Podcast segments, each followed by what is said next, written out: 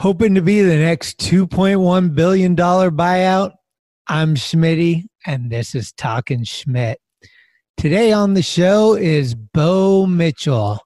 Bo is from Aiken, South Carolina, and has been a staple in the Tired Skateboard Christmas video tradition each year on ThrasherMagazine.com.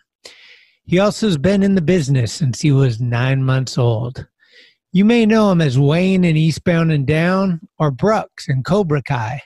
But do you remember his name in his first TV show, October Road? Character name was uh, Duty. Duty, dude. Duty, dude. I can't even. Dude, I can't believe it, dude. I got one side of the Rubik's Cube done, guys. Just one, two, three, four, five more to go. But before we begin this interview, I just want to release a few things off my mind. First, it is the holiday season, and I got some big plans to march us out of 2020 this last month and a half. I got some great guests, legendary, some surprises, surprise, and a whole new line of merch, including some coffee mugs, new shirt designs, and new colorways of the old classics. Please help support the show by hooking yourself up or getting a friend or relative a cool present at talkingschmidt.com. I'll be dropping some stuff here and there all the way up until Black Friday when it all will be released. Shops, holler at me before it's all gone. This is episode 97, and that means we just have two more until Tommy and number 100.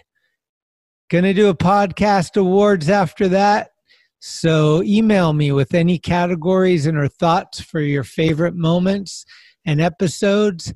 I got a bunch of categories already in the mix, but I'm always open to suggestions. I really do want to know what your favorite episode was, though. So email talkingschmidt at gmail.com with your favorite episode, your favorite moment, who made you laugh, who made you cry, favorite soundbite, whatever it is that touched you. Love to hear from you. Okay, enough about the future. Let's live in the now. I'm Bo Mitchell, and we're talking Schmidt. It's cool, like tonight is the night. Here we go again. Just give it the old college try, right now. Oh, big dog's in. 96 times, Schmitty. Thanks, Schmitty. We on? Schmitty? Talking Schmidt. That's called go to the hospital, bitch. I'd be shitting my pants, lad. Your Rolodex is fucking deep. It's about the one, the one, the one. Who's this guy thinks he's tough shit? What's up? We're tastemakers. Come on, Schmitty, what the fuck? Let's hear it for Greg Smith. Yeah!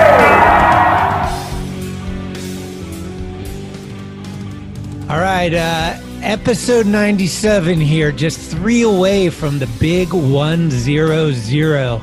We're down in the dirty South, South Caca. I've been looking forward to this one since he said he'd come on. Welcome to the show, Bo Mitchell. Dude, that's awesome, dude. Thanks for having me, though. I'm stoked, dude. Hell yeah. Uh, what have you been up to? You been uh, with this COVID and stuff? Have you still been working and stuff, or what's going on?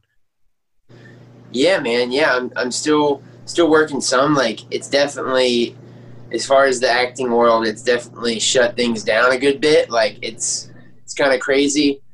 Um, there was obviously nothing going on for about six months or so, and in the last month or two, um, you know, as of like mid August or October, they started to pick up a little bit, but it's been kind of weird. It's basically it's basically like a rich man's game. It's like only only networks with lots of money are able to produce things right now um, because they're having to pay for everyone um, down to not just cast but like crew, extras, like everyone. Having to pay for them to get like weekly or monthly COVID tests, and those things are kind of expensive. Like you're looking at like a hundred dollars a head. Um, if you got a crew or a cast or a crew of like you know 500 to a thousand, you know, when you count the extras and stuff, it's like, it's an expensive, you know, production. There's only a few people out there making stuff right now, like, you know, because of that. So there's, uh, there's a little action, but not, not a lot. Huh. Okay. Uh, yeah. Wait a sec. Before we go any further, I got something here. Uh, I don't know. Can you hear me? Yeah. Okay, cool. Because my thing cuts out sometimes. I got this sticker from your neighboring state, permanent vacation. Oh, They just sent it to me from Wilmington, North Carolina, and I want to put it up on the wall here. yeah, dude. Get where it. That's where that's, should it, that's where should homie. it go? Where should it go? I don't even know, You Up, maybe up in the up in the top. I see some space up there. You, you could you could still see it behind your head. Yeah, that looks like it fits good. That's Right sick. Yeah, dude. All right. That's amazing. They sent you a sticker. That's so sick. I was hanging out with uh, with some of those dudes like two three weeks ago. I was on a skate trip down there, and that's awesome. Shout out to Griffin and those dudes. They just dropped a video from like a New York edit. So that's super sick that you had that. Yeah, dude. Um, that's where you filmed Eastbound and Down in Wilmington, right? Yeah, Wilmington, North Carolina. It was a it's a hotbed, honestly, for a while until um oh yeah, there you go. Nice. What a view. Oh, mama. Wow. Check Shout that out one for out. making it, dude. That's so sick, dude.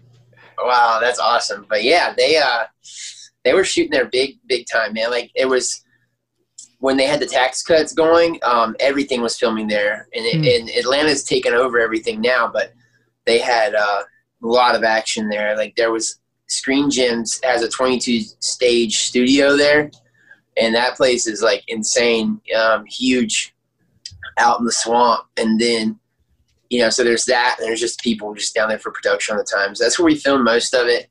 Um, but yeah, dude, crazy people.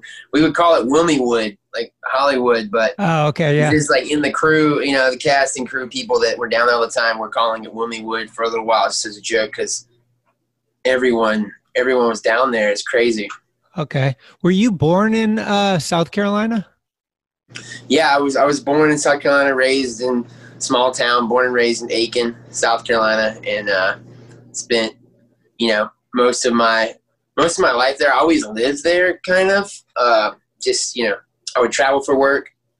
You know, I would maybe you know be gone for six months or so um, at a time, but I would always just come back there and stay in my free time. So, so yeah, man, just been there. I was there for about 20, 20 something, 22, 21 years probably of my life, majority, you know, living there in my free time, like I said. Yeah. So I had a, had a skate park and shop there. That's a good time. Yeah. But born and raised.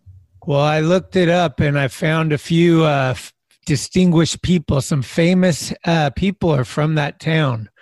Any uh, ideas who I came up with? Dude, okay, hang on. Um, maybe like some wrestlers like Hulk Hogan or Ric Flair. Are they from there? I've heard like stories of The Big Show, Paul Yeah. Wight is from there. Yeah, there you go. A lot of wrestlers came out of that zone for sure. Yeah. Dude, my mom has like a crazy story of like Hulk Hogan living in a trailer park on the other side of town and she like hung out with him when they were younger. Like, you know, Oh, before shit. he was Hulk Hogan, obviously. I guess maybe that was his family lived there and you were visiting, but yeah, dude, a lot of wrestlers came out of that that area in general. Like, you know, Wrestling's huge down there, right? Yeah, totally. Did you ever get into it? Have you seen any wrestlers down there walking around or anything? Not really. I haven't really ran any. I've never really. I've never really got into it. I think it's hilarious. I I do love it, like for what it is. Like it, it's awesome. It really is. But I never. I never got super into it. Okay. Um, you know. But I know some other people in the skate industry that love it, and I'm just like, that's sick that y'all are stoked on it. And yeah. it's always fun to watch, but not. Ric Flair was kind of- always hyped up Carolinas. Yeah. Charleston, North Carolina. Yeah, dude. Yeah, dude. He would be stoked. There's Yeah. and that's just so funny. They were always so fired up, but it was weird. There was like, it was they would be around doing like I guess you know wrestling matches nearby. So it's kind of like it's kind of like living in LA, right? Like you could run into like Nyjah pretty easily at a plaza, you know, or some of your favorite pro. Mm, It's like if you really were into wrestling, you could run into them pretty easily in that area, um, because Aiken's right beside Augusta, Georgia, where they play Oh. the Masters, and they would have a lot of this stuff happening in Augusta. Speaking of practice rounds right now, Dude, Masters are going on right now. yeah, dude, I didn't even put. How far is that from Aiken? Uh, like 15 minutes. No way. Yeah, we're basically in the same zone. They call it the CSRA, and it's like a little zone of cities that are on the Savannah River in the center, central Savannah River area, CSRA. Right. And yeah, and yep, Aiken and Augusta are like twin cities almost there, and they're just divided by that river. You ever so yeah, go? it's like 15 minutes to the to the golf course. It's pretty crazy. Have you gone to see the Masters? I went to some practice rounds when I was younger. We got the family's got like there. It's crazy how this shit works. There's like we're like heirs to a lottery spot. So our family is from my grandfather somehow got in there, and basically every year there's a lottery, and you could get a chance to win.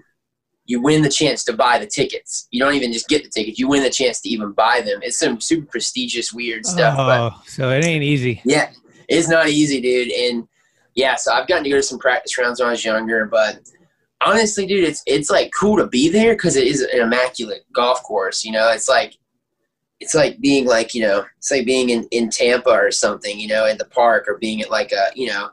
Hanging out, you know, at the barracks or something. You're there this immaculate course with these professionals, like at the top of their game, and it's really cool. But at the same time, it's like it's weird because you're just kind of like following them around and you kind of just walk around and you stop. It's like it's kind of weird. It's much better just to like watch it somewhere and get drunk while you're doing it. It's way more fun. Okay. But but it's cool to experience at least once. You know, you get to see it like firsthand. So Right. Well, uh, also from Aiken is William the Refrigerator Perry, Chicago Yep. Bears. dude, I was totally gonna get to him. I grew up down the street from him. I would up. see him out. No yeah. way.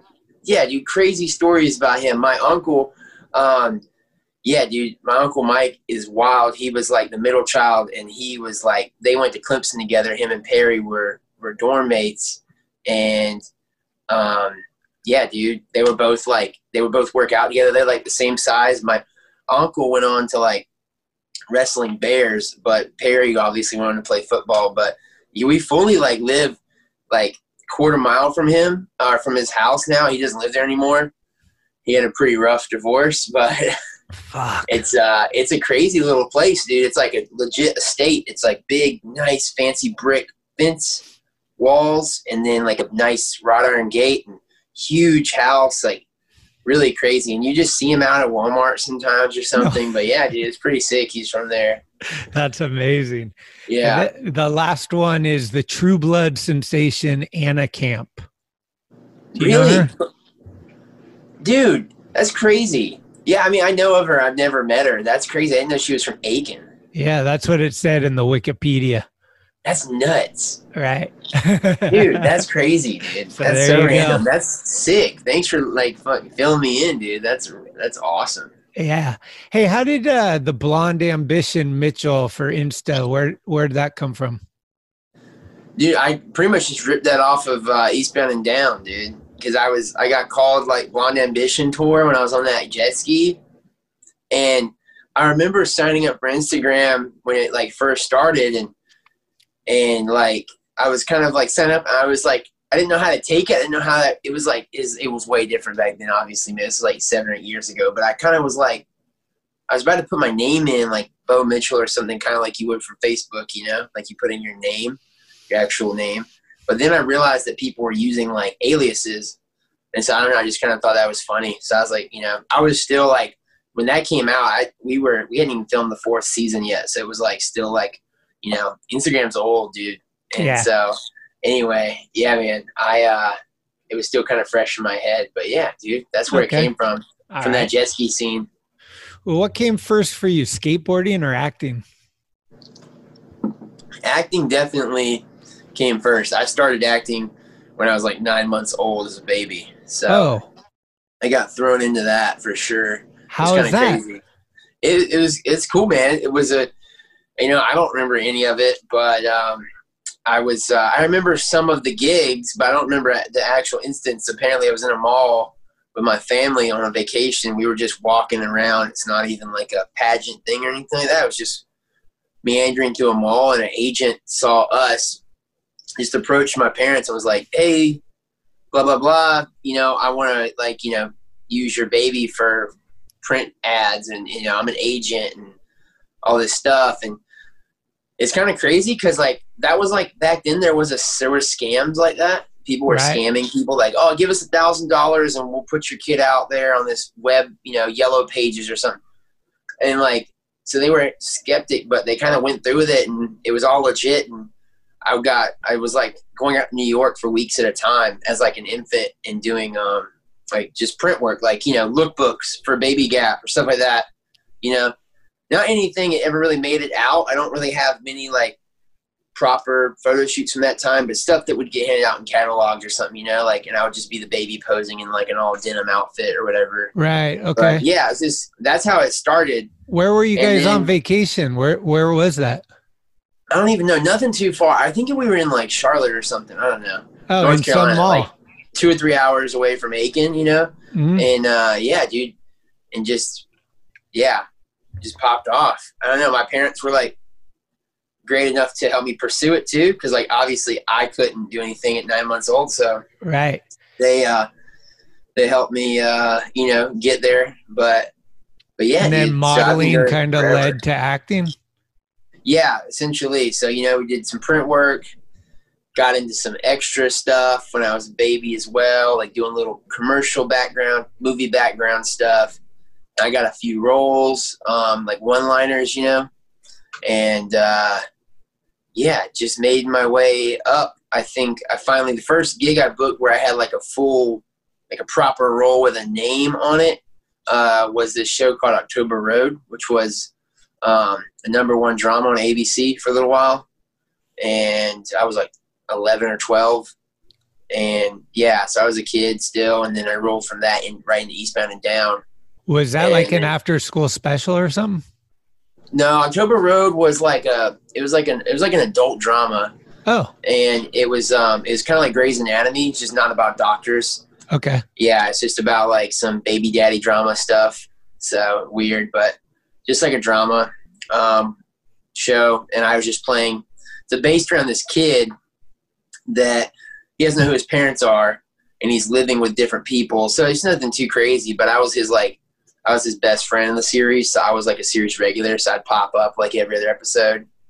So character name was uh, Duty. Duty, dude. Duty. Duty, dude. I can't even. Dude, I can't believe it, dude. Anyway, yeah, it's like I was stoked. That I remember I was fired up when that happened. But right around that time, I started skating. Actually, like to loop this into your question because I um I was about ten or eleven, and I had a uh, I had like a Walmart board basically from about the time I was eight. You know, I would got a Walmart board for Christmas, and then I got Tony Hawk Pro Skater 4, and then I got the under the first underground, and so I was like all into it, but like definitely not skating really because there wasn't anything to skate where I lived, and I lived in a my whole yard was gravel too. I didn't even have a concrete driveway, so I just kind of would like I would like lay on my back and do grabs like Lance Mountain. like that's what I would do, or just play the video game. You know, I was like a kid. I would be like, you know, imagine myself flying in the air. You know, but like that's a that's about it. And then that show popped off, and like I was living in Atlanta for like six months, and I got to actually start riding on concrete, and they Huh. actually had me like ride a, ride my skateboard in the show a little bit. So oh, that was Oh, really? like what, yeah, my character would like the my character would skate, and the other character would bike. So we bike or skate around a little bit, you know, whatever. Just, but yeah, and that was like kind of how it sparked up. I guess I just kept skating when I could, you know. Um, but acting was like pretty heavy, so and I was like always a little worried too that I might like you know break myself off, even though it wasn't super realistic. I just was scared that I would you know slip and break something and not be able to film. So I was like really like you know conservative with it, and then I wrapped up season one of Eastbound and Down. I was like 13, and I got finally got back to Aiken, and I was like gone for like almost two years, you know, because I was filming back to back and bouncing around. And I get back, and some of my buddies that I left there, they were still there, and they started picked up skating for real, and they were like worshiping Chris Cole. And you know, so we all like put on skinny jeans and got zero boards and like started actually skating, and it was it was pretty sick, dude that's kind of how it budded though until like actually me trying tricks you know Right. and like actually skating skating and Huh. like you know yeah So Chris Cole was one of your earlier like skate heroes influence, like hype guy. Yeah, dude, it's just like skin tight pants, like striped jacket, like the bleached hair, Wallenberg clip, like that was that was, was it there. for a while for sure. yeah, him and him and the Duff Man too, dude. Like Oh, they were like fucking sick at that time for us, but you know, rad. crazy how things change. But yeah, dude, it was so sick. We were just Uh, we would see them just hugging and we would go find a two set and just pretend it was like, you know, something huge and try to kick up off it. that's amazing. Um, let's talk about how the whole uh, eastbound and down thing happened. Like, did you um, did you go in for it, or did they hit you up, or like how did it happen? Yeah, so that was that was really interesting. I technically went in to audition for it, but I kind of got called in. Um, like, a, I kind of got I kind of skipped a few steps in the auditioning process. Because usually you go in and you audition with a casting director, and they kind of whittle out the first wave, you know, and then find some selects, and then you get a call back and you get to meet the directors and all that. So I kind of skipped straight to that because I had actually met the producers and directors before because I did a chemistry read for um, Talladega Nights. So Ooh. a chemistry read is like the final stage. It's basically you've been chosen for the role, or it's you and one other person that are chosen for the role, and you do a you do a read through with the rest of the cast to see how you like mesh. And I did it, and I was gonna be the older brother for Talladega Nights, the two little kids. It's gonna be the older one. They already cast the little one, and we got in there, and I was huge at the time. Like I had hit a growth spurt and all, and so it was like crazy height differences. And the other kid that booked the role was there, and they were like only this much difference. They, they looked a lot better on camera, you know. Uh, And so, based just basically on like physicalities, they booked that kid. But I met those directors, right? It was like Adam McKay, Will Ferrell were like they were in the room, oh, and I was sick. auditioning with them. Yeah, so I met them, and they were like kind of hyped on me, I guess. But I got called back and do Eastbound and Down, and based off of that, they kind of remembered me. And um, yeah, dude, I just got kind of got greenlit in that way, you know. And uh, yeah, it was it was really interesting because I was I had me read for both the kids. They do this sometimes, like when you don't have a lot of lines, you might read like for two characters or something just to give you a lot of lines so they could see you do stuff. Mm, So I was reading for um, both of like the nephews, like at once. But yeah, man, it was like it was cool, and just picked up from there, and we shot a uh, like a pilot, and that was really crazy. But we shot this pilot episode, and back then it was like things are a lot faster now. It's only been like it's been about ten years actually, so it's kind of a, a little while. But it's back then it was like you'd shoot a pilot and you wouldn't hear back for like a year, you know, because it would just go Oh. through cycles and things just took longer, you know. And so we literally, I shot that first episode of season one is the pilot episode that we shot, and I was like 12 there, and then we came back and I was 13, and I had like grown six inches, and like, yeah, it was crazy. But yeah, dude, it's just like so a you year- grew almost a up year in that show, between- thirteen to seventeen. Was it yeah, I years? think when we wrapped out, when we wrapped out on like season four, it was like either about to turn 18 or just turned 18. Damn. Um, so yeah, man, I spent like six years shooting that, and uh, it's weird because when you when you're filming, generally you're filming in the fall months. Most shows film in the fall months. Um, and my my birthday is November, so I would almost always have a birthday on set. And we basically shot every two years, so I had like my 14th birthday on set.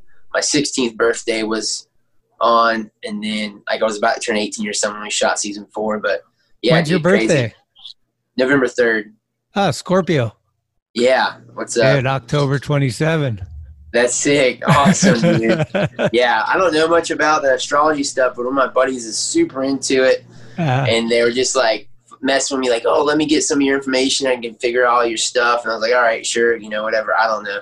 And then they came back and they were tripping. They're like, you're a triple Scorpio. And I'm like, oh, okay, cool. I have no idea what that is. But they were losing their minds. And so anyone out there that knows how that stuff works, hit me up and inform me a little more because Scorpios are wild in the sack. That's what I hear. Yeah, dude. I I haven't heard. I haven't. I haven't experienced that yet. So we'll see. But dude, it's Wow, like I've also that's heard they're like amazing, though. maniacs. I feel Yeah. like I'm not. Sometimes I feel like I'm a maniac. Like a, just like in in general. Like I guess you're like a psycho, but Mm, I think maybe I am. I'm just like high functioning. yeah. You know. But it maybe just not. I don't where know. you direct your energy. I guess so. Yeah, dude. I But was so- freaking out skating the other night, losing my mind. Oh That- yeah. that was it. I felt like a Scorpio then for sure. I was like, dude, um, so when you're 12 years old, do you even know who Will Ferrell is? Yeah, I did. I did know like who he was. You know, I knew he was Will Ferrell and stuff, and like Oh, I okay. knew kind of like you know I knew he was right, but like at that age, like I don't know, there wasn't like really for me there wasn't like a lot of weight to people's names when I was younger, and like you know growing up around this stuff, it like I still I don't really get starstruck, but like I do understand like you know the gravity of like someone's accomplishments, but back then I had almost nothing related to it. And Mm, so I was just like, oh, cool. Like, he's funny, obviously. Like, I've seen him, you know, before. He's funny. I've seen him in movies. But it was never like, oh my God, Will Ferrell. Like, oh, like you know. And this one was, I had no chance here, but we were on set and I was eating lunch. And one of the producer's wives is uh, Brooke Shields. And so she sat down next to me, my mom, during lunch one day, literally sat right next to me. And my mom's on this side of me. And my mom is sitting here just losing her damn mind like silently. I'm looking at her, I'm like, what is, what's going on? Like, I can tell she's freaking out. She's like holding it in. uh, And I don't know who this woman is. I really don't. Like, I just, I thought she might have been with hair and makeup or something. You know, I'm 12. I had no idea who Brooke Shields was. And so we hang out, they chat a little bit, you know, whatever. We chat, you know, and anyway, then, you know, she leaves. My mom just like almost faints from like holding her breath for like 30 minutes, you know? yeah. and you know then we had to I had to like get educated that night watched a bunch of movies and stuff but yeah crazy Wow. So it seems kind of like, I don't know, from my perspective, that you get into this thing as a young kid, and then maybe by like the third or fourth season, you're kind of like, holy sh like it's things are registering as you're getting older, and you're like, oh, dude, I'm in. I, I'm doing it. Like it's, you know what I mean? Yeah. Like, kind of like almost not accidental, but like it was bigger than what you thought getting into it. And then it's like, I mean, for me and my friends, Eastbound and Down is it's a huge, huge fucking show. Like one Yeah, of the best crazy. shows for I was saying pound for pound, one of the best shows. Like four seasons, it can go up against any other four season show. yeah dude definitely it's always been kind of crazy to me like when i was younger i definitely didn't get it you know and i mean when it first started honestly the only people's only people that were behind it that people cared about were the people behind the scenes like you know Will Ferrell, you know, Adam McKay, Chris Henchy, these producers, directors, Will at that time was the only producing and directing it. And so like those people were the only ones that really had a name. Like so Ben Best, Jody Hill, um, David Gordon Green, you know, Danny, those guys, they just basically came out of like a college type of thing, you know. Uh huh. They were, they, you know, had been in some stuff, but it was like they were still fresh, you know. They were still kind of like an AM skater, right? Like people knew they were, they were killing it, but like, and then this was like their christening for sure. You know, they like they basically had gotten the green light to do whatever the hell they wanted, and that was this like all they needed.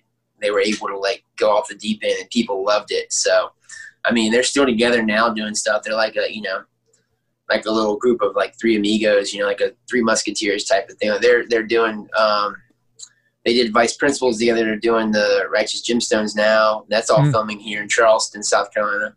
Oh. But uh, yeah, dude. So growing up in it, it was definitely like take. I don't really want to say taking it for granted, but I just, it was just like I was in it, so I didn't pay attention to it, you know. And I was like, I would watch it, and I thought it was funny, but I wouldn't see much reaction, you know, unless someone recognized me, and they were just head over heels about it. And it was just, it was in, not until like, honestly, not until the past few years where I've really realized that it's become like more than just a good TV show. Like it's like a, it's like a cult classic at this point. Like oh, it's Totally. evolved, and it's it's really cool. I'm stoked to be part of it. It's really cool to have been there for that stuff. Yeah, it's just crazy to me at the same time to like be roped into that um, Hmm. because it is like I mean it's it's legendary. Those dudes were killing it. It's it's good comedy, and I mean watching them do it was heavier. You know, it's like it's like when you go to a spot and you watch someone get a trick and you see all the little idiosyncrasies or things that are going on or just the fact that maybe they busted it out like first try, you know, that type of stuff, you know, and you, Yeah. you like when you respect that, it was like that type of thing, like seeing them do improv. A lot of the f- people's favorite stuff that came out of that show, a lot of quotes, those were like off the cuff, only said once or twice, like improv, you know, and uh, yeah, it's just nuts. It, it's Huh. like really, it's really all those dudes are super talented. So So, so what would it be like? Would it be like, let's say season one, season two, whatever, for a season, would everyone come and just live locally in Wilmington and you'd film the whole season like in whatever? How long would it take? A month or two or more? yeah, yeah, it would be anywhere from like two to three months, somewhere in there. Usually, maybe a little longer. Just depends. Um, usually get a try to get like an episode out every two weeks. Sometimes they take a little longer. hmm maybe three weeks. So you do that math. They were like always like, oh, sorry, And that's time. time's up. Yeah, dude. Yeah, my uh, my dryer's going. Sorry about that. no, I, uh, good. Yeah, dude. They would have like three three weeks for an episode, maybe two weeks. So I don't know. They had six to eight episodes a season, so you can kind of do the math, you know. But yeah, a couple months. Do you film uh, the whole season before the first episode comes out, or do you film it on the fly? yeah, usually you're filming it before the first episode comes out. It's all locked. There Okay. are like more. That's more like a sitcom thing, or like something where it's like a, you know, done on a stage, or like, uh, you know, things like that, where they're they're filming in it. They're filming it and turning it around in a week or two. You know, there's a little different. But this stuff being on HBO, it's like, it's it's locked in for a couple months prior to release date. So, Huh. uh, but yeah, they would they would it's, everyone would be living there. It's crazy. You know, basically, you would get you get you know a place paid for, and you move into a whatever. You get a house or an apartment, and and then you're just you're living there. It's crazy, dude. You get a car or whatever, or you can get your own car shipped out. Some super luxurious shit, dude. I've it's like honestly crazy. Like I mean, it's basically you get uh, you get paid a, a bonus just to move, and then you also get your stuff taken care of. Like you get you know food and living expenses taken care of, and then like I said, if you need a car rented, they'll rent you a car, or if you want your own car, they'll ship your car out to you. It's Wow. like it's crazy, or Yeah. whatever. You know, if you want to drive it, then they'll give you gas money and you know food money to drive it out, and like whatever you need is crazy, dude. You get set up. Like I had like a super sick loft in downtown Wilmington for a while as like a 13 year old, and my mom or dad would come with me, you know, for a week at a time, and uh, just we would be. It was just so crazy. It was like having a second home there. We had the keys and everything, and we would be there for a couple weeks, and then go home for a week if I was off. And uh, yeah, dude, it's some wild. It was wild. It was cool. Though. It was really cool to be a part of that and like live that, live through that stuff. Is there anything that sticks out? Was there any like hijinks or like some crazy moment or a disaster, anything through filming all that stuff? Yeah, there's lots of stuff all the time. It seems like. I mean, it's kind of hectic. There's so much, so many moving parts. You know, every day. Yeah. You know, you wake up and it's like, you, you know, I mean, it's not. I don't want to say it's hard work, but it, it's a lot. You know, it's like you you have 12 or 13 hour days every day, and you do that like five or six days a week, and um, so you're just there. You know, constantly. So it would, you know, you just start having fun on set or something. You know, you figure out a way to do something with your free time because a lot of it is just you know, hurry up and wait. So you get there, get ready, hurry up, hurry up, and then you sit there for three hours. So, I'm familiar with that with Jake Phelps. He loved to hurry up and wait. Oh, oh yeah, dude, definitely, yeah. So you're just like hustling, whatever, you know. And so, yeah, we would just mess around sometimes, like you know, whether it was like, I don't know, like everyone had their own way of messing around. Like sometimes, like we would go, like I remember one instance actually, we were shooting at that Ashley Schaeffer BMW, and so it's, everyone's in costume, and it's me and Danny and Will, and then uh, I think Chris Henchy went, which is one of the producers, and there's a Hooters literally across the street, and so those those guys go to Hooters, and they're all like, you know, whatever, going to Hooters, and I'm like, you know, fuck it, can I come? And they were like, yeah, dude, sure. I'm like 14, so I'm just like I'm just there for the fuckery of it because I just they're like all in costume. So Danny's got his mullet on. Um, Will Ferrell has that crazy like Ric Flair hairdo on. Chris Chris Henchy looks totally normal. Um, I look pretty normal, you know. So we're just over there sitting, and they don't recognize Will at all. Danny again was still not that popular yet, so they definitely didn't recognize him. This is season one, I think, and so it was the craziest experience because I was just in there just giddy because I knew that, and they were messing around, they were having a good time, like, and it was just fun to be there and witness that like fuckery. But it was it was cool. There's always some weird stuff going on like that. Just just like I said, just making fun out of like the free time you had, you know. But you got to do some cool stuff, dude. Like I got to break like like take a bat to a BMW one day. That was pretty sick. Right. Remember that scene where they like raid the Ashley Schaeffer BMW? I think it's in the first season, and like Kenny just like tells everyone to go nuts, and they just start tearing up cars. Oh yeah. So we got to like we got to like you know mess up a couple cars with like bats and stuff, and like crazy, dude. Huh. Wow, it was fun. Yeah, you guys had like probably a little deal with that car dealership. It was in a lot of the shows. Again, sorry, I think it's the last one. Ah, you're good. All we right, like yeah. sound effects here on the show. There you go. Yeah, it's a, it's a buzzer beater. Yeah, yeah, they definitely had like, you know, they had like a deal going. Uh, basically, I think they, I think that they had, you know, they had a deal going to rent that place out. The BMW, I think, came from it came from like a a lot. Like they have Okay. studios will have their own like collection of props, you know, and that BMW is just basically a prop. So they got that car through a different mean. They didn't just pull out the dealership, but they kind of make it look like that, you know. But yeah, the dealership, it's crazy. It's real. That's the guy's name. Yeah. Um, yeah, it's wild. Like I, No, we went there when uh, Skate Rock went through Wilmington, and so we had a day or two there, and we went to that car dealership because we're like, this. It was during when you guys were filming too, so I don't know. You got you might have been there, but uh, yeah, we skated that indoor park. It's a barn or something.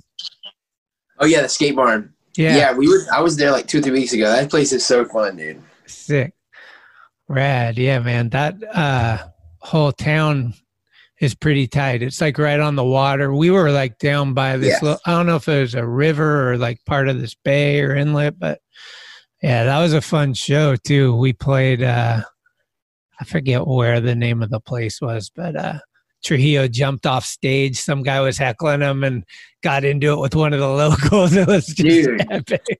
That's perfect. Yeah, dude. That's kind of the vibe there. It's a it's a cool town. It's kind of sleepy, but there's a Mm. lot of like people there fired up. I mean, it's it's crazy. It's like on this little river, and it's like surrounded by swamp. Mhm. So it's got a lot of it's got it's a cool ecosystem. Nice man. Uh the other one I I haven't uh, to be honest I haven't watched it. The movie Palo Alto. Oh yeah, that's fine, dude. I think I've watched it like is once. insane to me though because I lived in the next city which is Menlo Park right next to Palo Alto uh, Cool. from 2000 to 2005 and I'm I, I, I don't know what era the movie's about but I was like you know it's crazy James Franco's from Palo Alto right Yeah, yeah, he's from there, and that's kind of where he had his high school experience at, and that's what that whole movie is based off of. He wrote a book. Um, pretty sure it's called Palo Alto Stories or something like that, and okay it's just high school stories, you know, from that time, and uh, in his, you know, his high school life and whatever. And so he's made a couple, you know, projects out of that. Like he made that movie Palo Alto, and then there is a, um, there is a uh, another one called Memoria that has like some influence from that, and then there is an anthology, like a series of short films that are represent each short film represents a chapter from the book Mhm. and those are strung together to make a full length. So he's done a lot with that book. Um, but Did yeah, you guys film it in Palo Alto? no, no, it was all filmed in L.A. You know, LA. pretty much. Yeah, just Right. that area. So Got yeah, it. Huh. Yeah. Yeah, I think me and the fiance are going to watch it tonight. We were like, oh, I, Hey. I was like, I got to watch this. It's like, I remember one time because uh, Stanford, there's this mall right in Palo Alto, and right next to it is a hotel. and I was driving by to to my house back and forth all the time at night, and there was all these studio lights, and I was like, "What the fuck? They're filming some shit." And like, Oh, yeah. it's it's not common down there, so like to Mm. see it, you're kind of like, "What is it?" And it ended up being um that movie where uh now I'm gonna totally space it, but uh God damn it. You know No, the guy from good. Third Rock from the Sun? He's kind of epic, older guy. Dude, no, I don't. I'm Fuck. lying. Well, it it was I think it was called not Raising Cain, but it's something where like the guy plays his twin brother and and the g- one guy's evil and he kills him, but fuck. I'll just insert it right here. There you go. Good. Now you got it. Get it. but yeah, it they post. filmed that in, in Palo Alto, but that was the only thing I ever knew. So I was I, I want to check that Palo Alto thing out. Dude, yeah, thank you. It's fun. I mean, it's like a, it's it's really angsty and kind of slow and vibey. So you know, you guys have fun watching it. It's like, you know, it might connect with you guys. I mean, I don't know. Hopefully, you enjoy it because you're from that zone. But yeah, it was all it was all filmed. It was a really crazy time again because I'm just like, I'm coming out of Eastbound and Down right about then, and I uh, I had a crazy audition experience. I I blew the audition completely. And, uh, I never did that before in my life, and I, I'm pretty good at the auditioning process, you know. And you kind of you memorize these lines, and you get into character, and you go in, and you have a little banter beforehand, and you sit down or whatever, and you you dig into the material. And I got there and like fully flaked. I like I just I fucking I got there, sat down, and and I didn't know who these people were. I think one guy was kind of a random producer dude, but the other person was Gia Coppola, Francis Coppola's daughter. right. She, she, she was the director of the movie, and I had no idea like who she was though. Again, I'm like the worst, dude. I'm so bad at this at this stuff.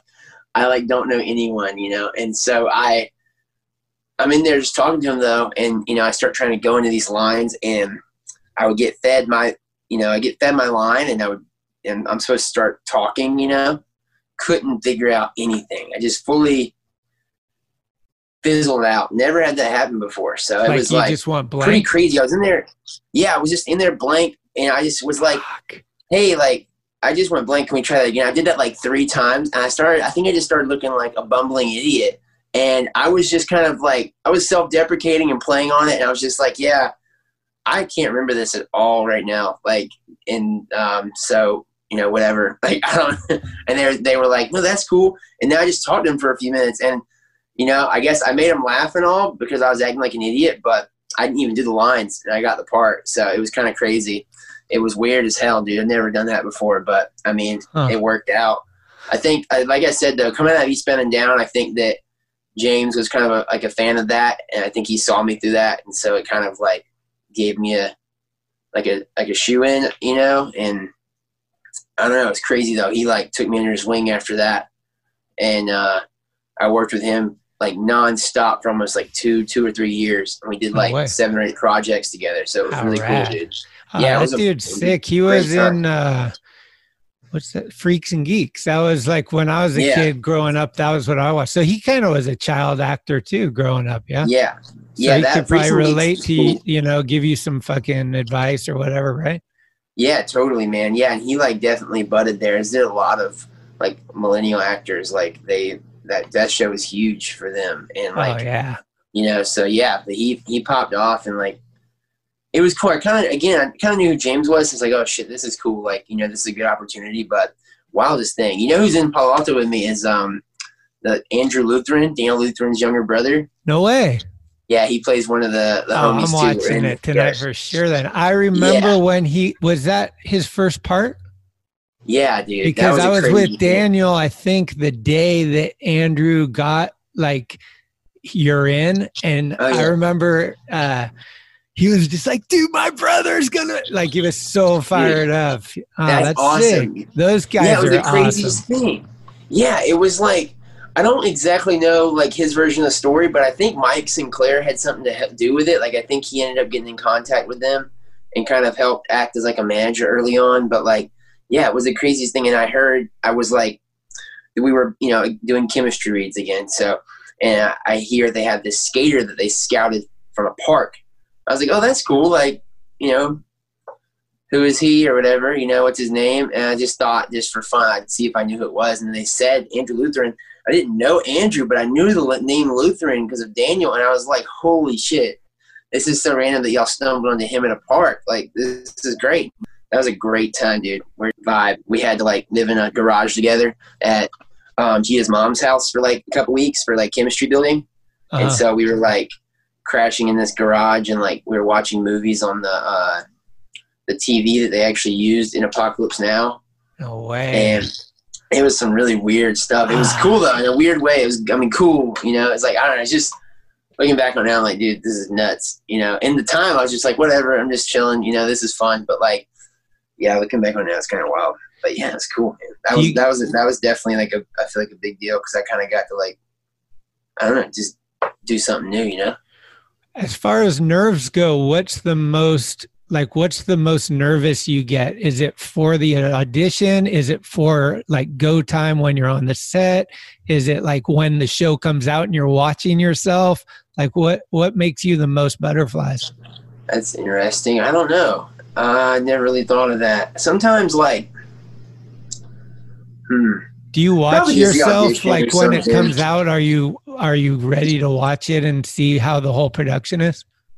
Yeah yeah, I've gotten more into that recently. When I was younger, I hated it, dude. I hated watching myself. I like, excuse me. Ooh, ah, I hated watching myself like on anything. I think the biggest butterflies though is probably the audition, like just the anxiety because you're going in, you know, and you're kind of like, you kind of like build up all this hype because you're like, all right, you remember all these lines, you remember all these moves. Because usually audition is like a lot of material. It's like right. not you would never play out that much material seldom on a set, you know? And so you're kind of, eh, it's a little harder than usual, which is cool. You're kind of testing you out and all, but you're just in there, you know, you want to blow it away like first try, you know, and nail it and stuff. So there's like a lot of pressure um, for that, but that's probably where it, most of it comes down to. But honestly, I haven't felt that for a few years. I've been like doing tape auditions for a long time because I've just been living in South Carolina here. And so I would just send in tapes to oh. wherever the casting directors are. So that's a lot makes a lot mellower because yeah, you know you can just do it on your own time and you can mess up how many times you want. So it's it's pretty good setup. But oh, yeah, that's way better, right? Because I was gonna yeah. say like once you start knowing who these people are. I'm assuming that going into a room where Will Ferrell is, like if you don't know who Will Ferrell is, it's way easier than if you do know who Will Ferrell is and you're like, oh fuck, I gotta fucking nail this. Yeah. Yeah, excuse me. Yeah, totally. Yeah, it's a good thing I didn't I didn't pick up on any of that as a child. Probably would do. I do remember actually that happening once. I remember I was like uh hmm, maybe ten or eleven. Uh, but I was I was like I was digging Limp Bizkit. I knew Fred Durst was because of that, and I went into an audition where he was there, and I just totally was like losing my nerve because he was sitting there watching. I was like, "Fuck, this is crazy." But yeah, so I did kind of get like stoked out. But yeah, it's a good thing I didn't, you know, pick up on any of that. Huh. Do you get recognized going into like the airport or places? Do people ever come up hey, you're that guy or? No, I mean, you know, definitely happens sometimes. It does happen. It's like, it's just random. It really is. Like, I guess maybe like once or twice a month I'll get recognized, you know, maybe a little less sometimes, but I don't know. It's been, uh, give or take. It's kind of crazy. I, I changed my hair up. Sorry, I'm yawning so much. Changed my hair up like a couple years ago and went long, and and I got recognized less. And now I just shaved it off pretty much. It's just like now I hardly get recognized at all. So huh. it's uh it's really on the hair, dude. Okay. like yeah, when I because I had I would I was sporting the same afro, dude, that I had on set year round pretty much. Um, and so I looked just like I came out of the movie, you know, or the show. Mm. And so someone recognized me, they would be like, "Hey, you look like that kid from Eastbound and Down," or "Hey, you look like that kid from Bad Santa." Which I wasn't in Bad Santa, but they would. I would get stuff like that, you know, and um, but yeah, weird, huh. crazy. It's all in the hair, dude. The afro. Rad. When you're okay, so right now you're in Cobra Kai, yeah. Yeah, Cobra Kai, the Karate Kid sequel. So yeah, We've been watching that one. We're like halfway through season one. It's a it's a It's fun sick. one to have like a a thirty minute uh kind of fun because we there's so much dark shit on right now. Like all the good shows Oh, that we watch are one hour dark. So it was like let's get a couple fucking. There's not that comedy's hard. It seems like h- comedy's definitely hit or miss. Like you try to watch one and you're like this sucks, but uh yeah. the the Cobra Kai I like. Um, the guy, uh, what's his name? The main guy, the blonde, Oh, not Macchio, William Zabka.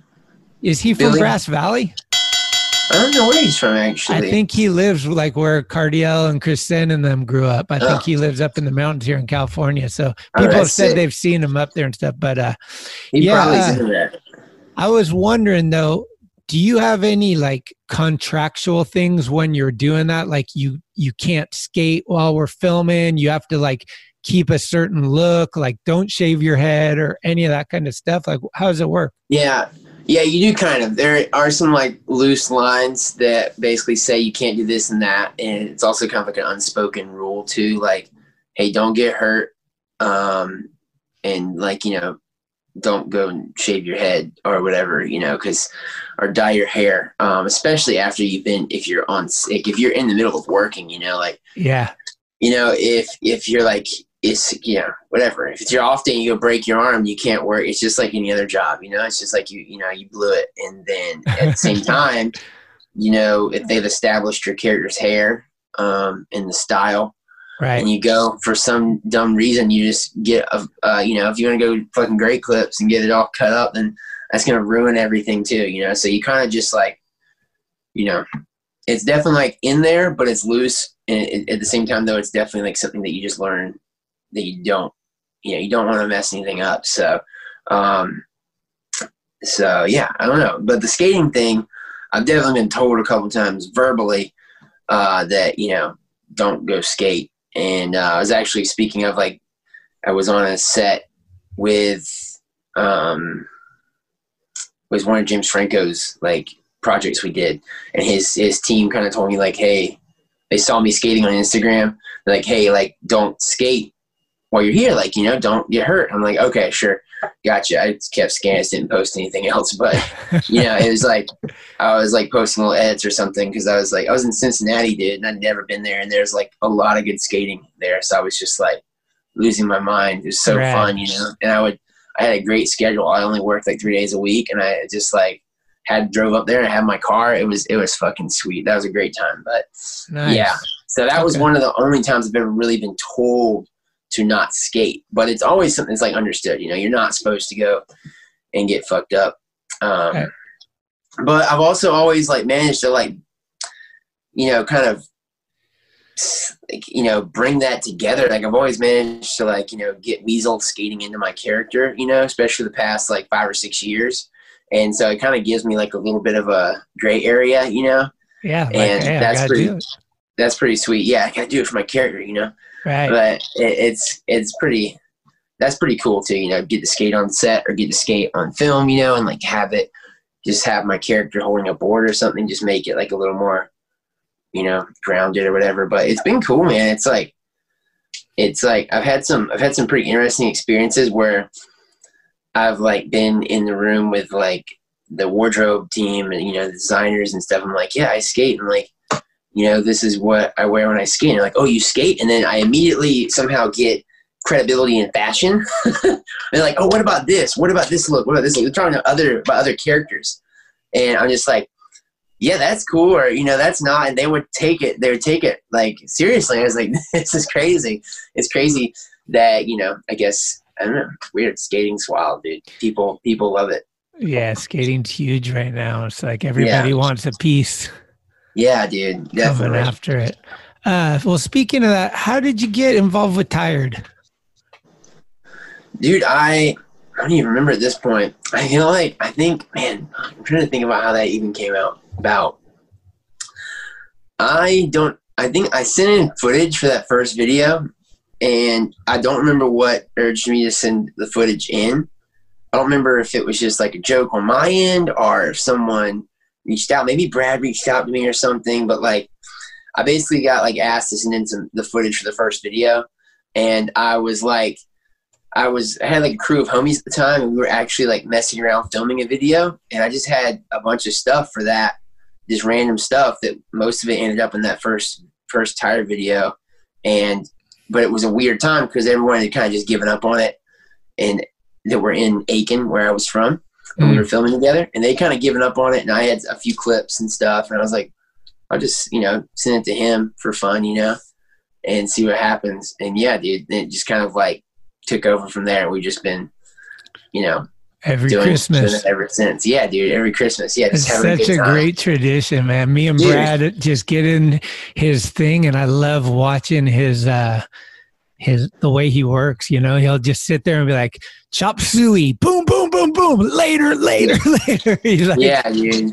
he He is it. fired up. He's like a ball of energy. It's so crazy, dude. He's amazing. What was your Yeah. first impression? Do you have a first impression of, of meeting Staba?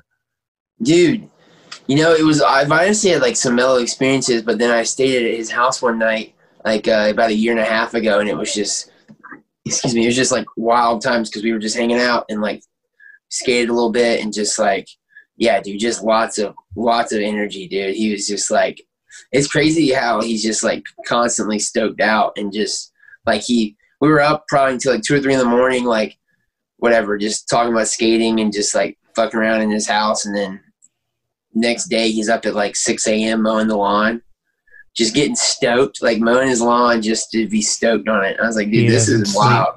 Yeah, Yeah. dude it's it's nuts. But yeah he's so he's so funny dude. I love it. I i like dude yeah he needs to like do some stand up or something or he needs to like be put on a show dude I honestly give him know. I try to get him to come on here. He doesn't want to do it. I'm like, come on, man. dude yeah Uh, and I he mean, said that you came over and watched him uh, black out. He was like, we, I basically drank and blacked out. And I don't really remember what happened.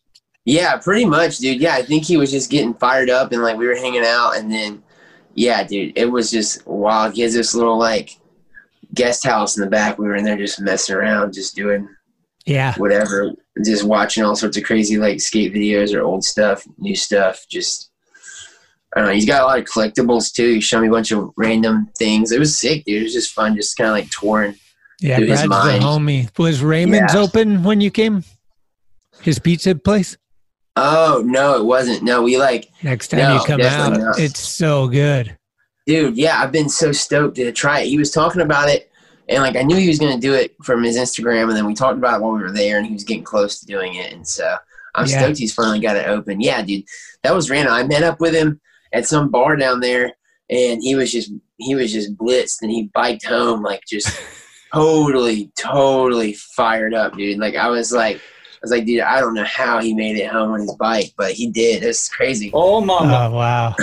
What's Yeah. the what's the feedback been from your bros when the tired videos come out? Do you get like applauded or heckled or a little bit of both or what? Yeah, it's it's definitely like a little bit both. More just like people are stoked that I'm even like you know I don't know just like on Thrasher at all. It's pretty fucking sick, like you know. But at the same time, it's just like funny to be a part of that like conglomerate. I think it's hilarious because my buddies already tell me I act like I'm 50 years old sometimes, and like, dude, you act 50. Like, chill out. You're you know you're 20. You know you're 25. Whatever. You're you know you're young still and so it kind of goes with it because I feel like I'm like definitely way I'm the, the youngest dude in those videos by far. I'm just and they're just still kind of doing my thing or whatever. But I think it's hilarious. I love like the irony of it, and so kind of fits, I guess. But yeah, I love it too. Uh, just talked to Brad actually last week. He just bought a new computer. He called me up all fired up. He's like, dude, I got a new computer. I got everything set up. This year it's to be way smoother.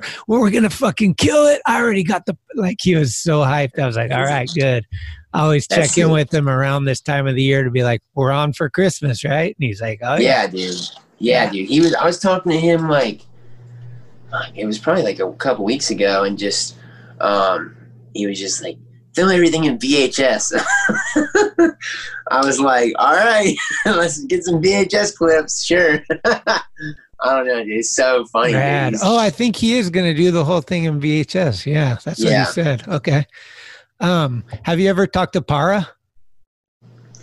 not in person or not even like you know in reality. I should say. Like I know I've met, I've talked to him over like Instagram DMs and emails, but like you know, never really like you know voice to voice, you know, or face to face. But dude, Hmm. he his his art is awesome. I love that shit for sure. Yeah. Do you have any of it or any uh, shirts or anything with his? I have some I have some shirts, um, you know, but I don't have like any like actual pieces hanging up. You know what I mean?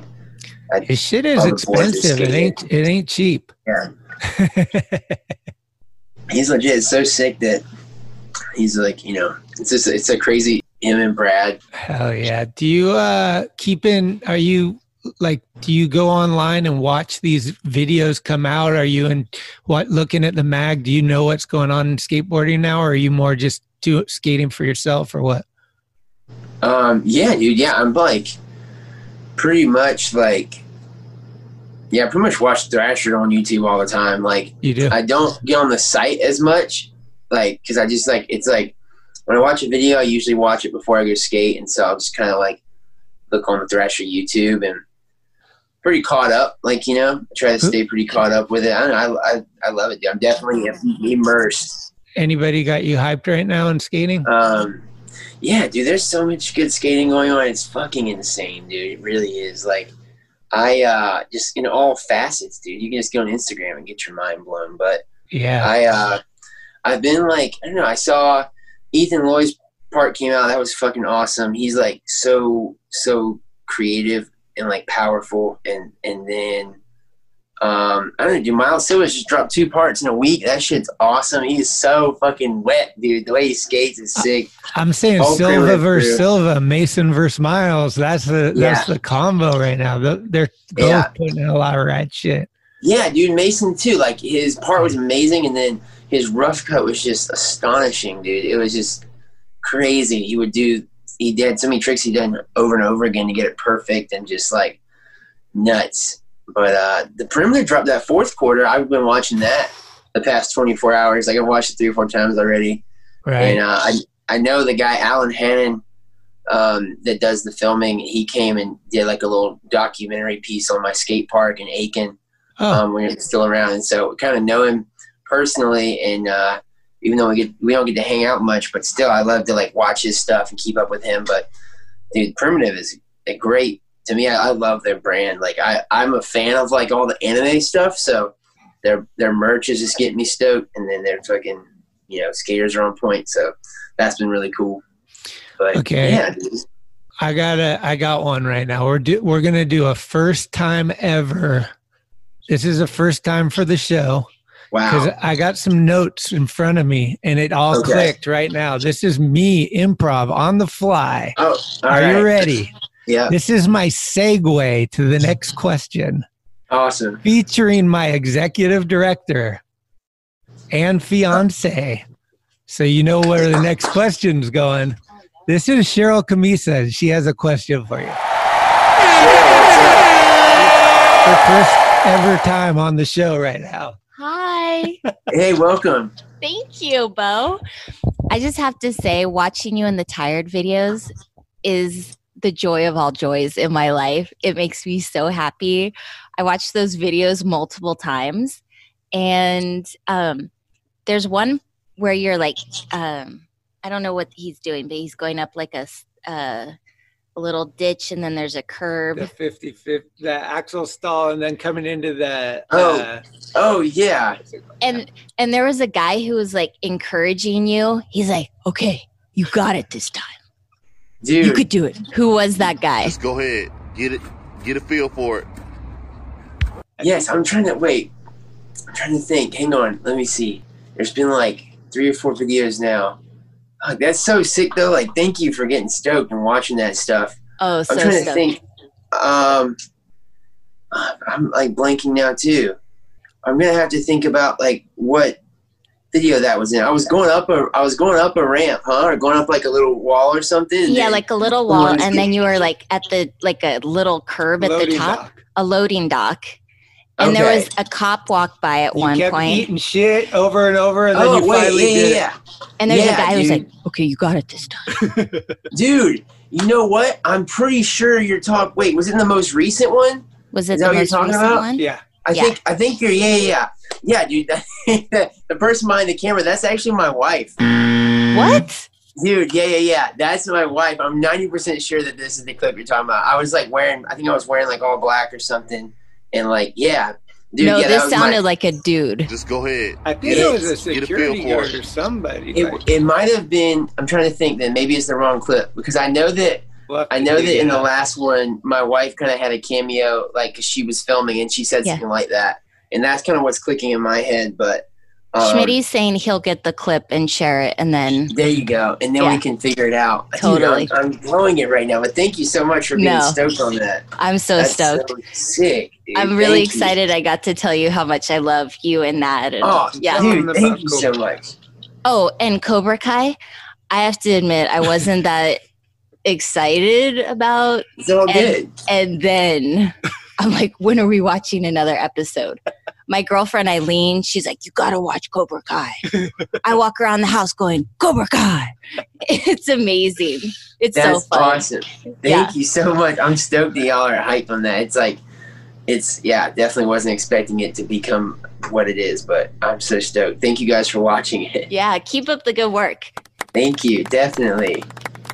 Thanks. Wow, what an amazing, what an amazing first here. You had There the you have it. It's the executive director, fiance uh, premiere, her first appearance uh, coming out onto the show before That season two finale. dude, I know, dude. Wow, that was so sick. Thank you. Well, That that's the so segue rad. to fiance skate. Yeah, I was actually gonna bring that up if you didn't, dude. It's be- Yeah. yeah. it's perfect. Yeah, What's that's up with like it? that's that's just a um, I don't know, dude. It's an interesting thing. It's just like a skate crew essentially of me and some friends, but it really started with like um, most of the people that are behind it are like mentees, like you know, kids that I've mentored coming out of my skate park and skate shop in Aiken, and those kids have just kind of you know, they started skating when they were like 11 or 12. And, you know, me and a few other guys that were in the same age group were like their older skater mentor types and just helped them, you know, learn to skate or learn, you know, what to do and how to, you know, and just took them on trips when they were younger and told, ultimately taught, I taught a couple of them how to film and, uh, Sick. yeah, like, yeah, and they just kind of always had their little skate crew, but it, it like formed and they gave it a name and it got kind of serious. They started making edits. And so now we've kind of, me and a few other buddies that taught them have been sucked back into it as like, you know, being a part of the crew as well. So yeah, it's just, that's what they, that's what they called it. It's the, really it's the, you know, kind of child of one of the kids in particular. His name's Jordan Nat. And, uh, he's, um, you know, I base I ended up giving him all my filming gear that I had. It was like a HVX with like that extreme lens and a couple other things and like a case, like a Pelican case, because I was just like over filming, Nice. you know. And I was just like, here, you just take it because you're filming every day right now, and you just use it. And and he's been going crazy. He's been filming like really good edits and making good footage and good. Just we went on a trip recently and had a great time, and so it's been Nice. it's been like a cool thing, dude. It's really sick. It's like a passing the torch or something. I don't know, you know. Okay. Um, where would you go on a trip? Like oh, around there is like North Carolina, the destination like Raleigh's good, and uh, Mhm. Atlanta. Where where do you go? Yeah, it's it's it's all over. Like they'll they'll take weekend trips around to like small spots, or they'll come up here for the weekend, you know, and just do their thing. And then, uh, but we actually went on like a legit trip where everyone in the crew got together, rented a van. It was like fourteen or fifteen of us in Okay. like a in like a legit like Ford Transit, and we drove up to Outer Banks, North Carolina. Oh, okay. Yeah, and so we just we just dropped a little edit on uh, on YouTube like a week or so ago, and that came out really good. He like did a great job editing it and and filming everything. But yeah, dude, we just all packed in, and it was just like a you know it was like a skate trip, dude. You're just on the road, and you get ten other homies in the car, and you're just The you road know, is the partying and skating, and yeah, dude, it's Yeah. a great time. And we would it'd be heavy. We'd definitely we'd vibe out a skate park if we showed up to a skate park because we would just 15 of us would jump out like hungry to skate and just you know Yeah, that's Weird, like uh, when we were going on Skate Rock, we had like 30 people with us, three vans, and it was like, we don't need anybody. We got the part, we're bringing the party to you. Like, we don't, you know, if you guys come out, you're just the whipped cream because we got fucking a crew already. So yeah, that's exactly. the way to yeah, do it. So sick. Yeah. What's the name great. of the shop in Aiken? Um, it's called Hick Warehouse, but it's not around anymore. I Oh. it was a shop I started when I was about fourteen ish years old, and then I uh, it turned into a park, and it was the around for about ten years. But we ultimately got we had to shut down the park. We moved everything into this park warehouse, and uh, and it was like a skate park in the warehouse. There was offices up front. We had a skate shop, you know. Hmm. But uh, there's an old building, and the roof started acting up. We had like a few spots where it actually caved in, and so the landlord just basically was like, "Yeah, I'm actually gonna sell it if I fix the roof. So if you want to stay in there, you can fix it yourself." Just like kind of being dirty, you know. Just Yeah. like we were like, "All right, this isn't working." So we um, we kind of had to bail out, but definitely. Um, there's no shop now, and that was about two and a half years ago that happened. But Oh, uh, they've the kids, like I said, it was a perfect time because that that crew had became adults. They were 18 to 20 when that happened, and they were able to take things in their own hands. And like I said, we had taught them. They had all we made them all help us build the ramps and everything. So they have started building DIYs around the area and just keeping it alive. And so they oh, cool. been, you know, they'll build a quarter pipe and a ledge of the spot and then it gets torn down in a few months and they move to the next one. And they've been super resilient. I'm so proud of them. It's like really crazy to see that, uh, Nice. those, you know, skills passed down being used, you know? Yeah, yeah. And, um, but yeah, we're, we're working on getting like a legit park set up again. I started a nonprofit, um, called Home for Skateboarding Oh, through cool. the park um, a couple years ago, and so we founded that, and we were um, doing some cool stuff with it. But ultimately, it's just to help us receive donations to you know build safe places for kids to skate. So um, we're working on that right now. We just got two acres of land donated to us, so we're really stoked, and that's that's in Aiken. So we're gonna work on clearing it out because it's basically woods, but we'll clear it out.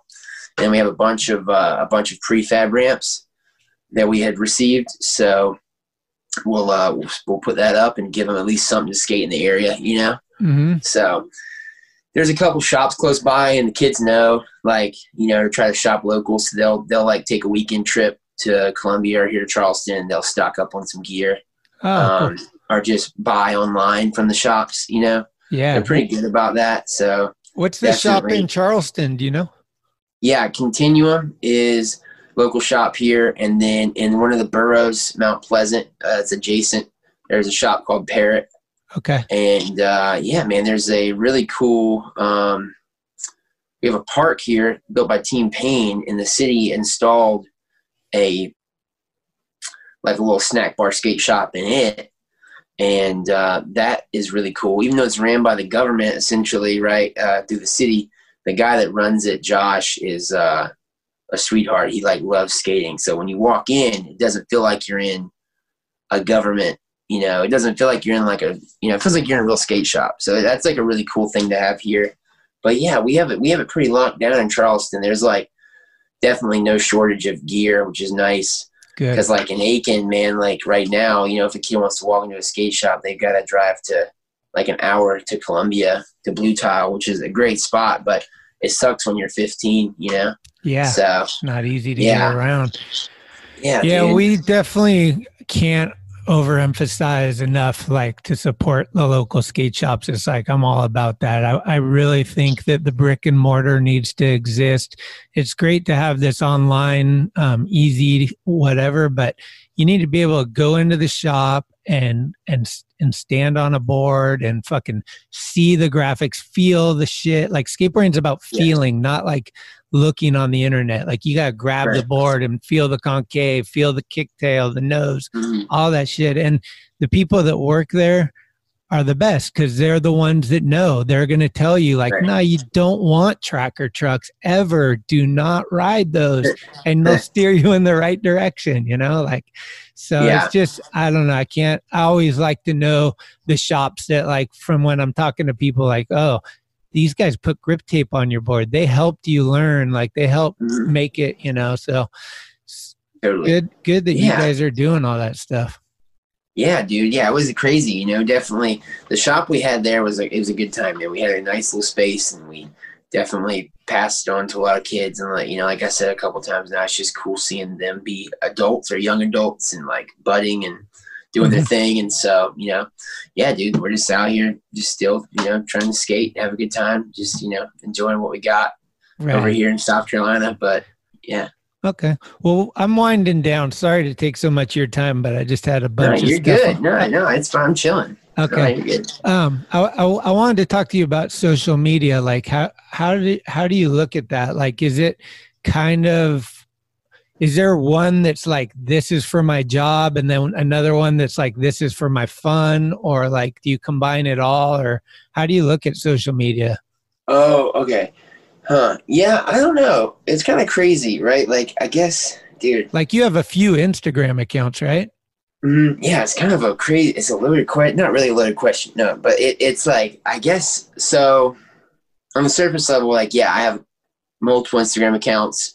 I have a lot of different facets, but the Blonde Ambition Mitchell one is like ninety percent of my energy goes into that, and then I have like other little random accounts that I just mess around on, you know. Mhm. and like in a perfect world like i would give those more time and like expand into that uh, those like subsections of hobbies you know but just don't have a lot of time so it's just kind of like all gets you know thrown into the the main one i use but i know a lot of people that have a couple accounts and they'll have like their private one for their personal stuff and then they have Mhm. their their one where they have their you know they're flexing their ego and they want to be all like whatever you know a superstar with a hundred followers. So yeah. it's it's it's nuts. It really is. When you think about it like that it's like i don't even know. I don't want to sound like i'm fried. It's just it's just you know it's just like we're living in like a virtual reality at this point. Like everyone when you open up your instagram or any social media feed everything is different for every single person because of the metadata that your phone and that your computers collect on you like the cookies you know? Yeah. and then it feeds that in and like so for instance like let's just use this like nike right? If like me and you got on nike's website we'd probably see a skateboarder pop up pretty quick because it knows that we we digest skateboarding we like that. My wife on the other hand say she hops on there she's probably going to see a runner or a dancer or something you know? And the, the websites do that and so it's like at this point it's just your own you live in your own virtual reality you know you live in your own cyclone you know you get fed what you want and you, most people don't even know it. And so sometimes when i get on there it's just like kind of heavy. And then you know you just get into that point to where it's like all right you're gonna have your finsta and then you're gonna have your main account. It's like why are you living two different lives you know? Like if you need to vent like call up your buddy you know? Don't drop it on your private instagram account for people to like give you like whatever like oh my god i love you comments. Like Right. I don't know, dude. It's kind of heavy, but maybe, dude. I think this is when my friends would tell me you sound like you're 50 years old.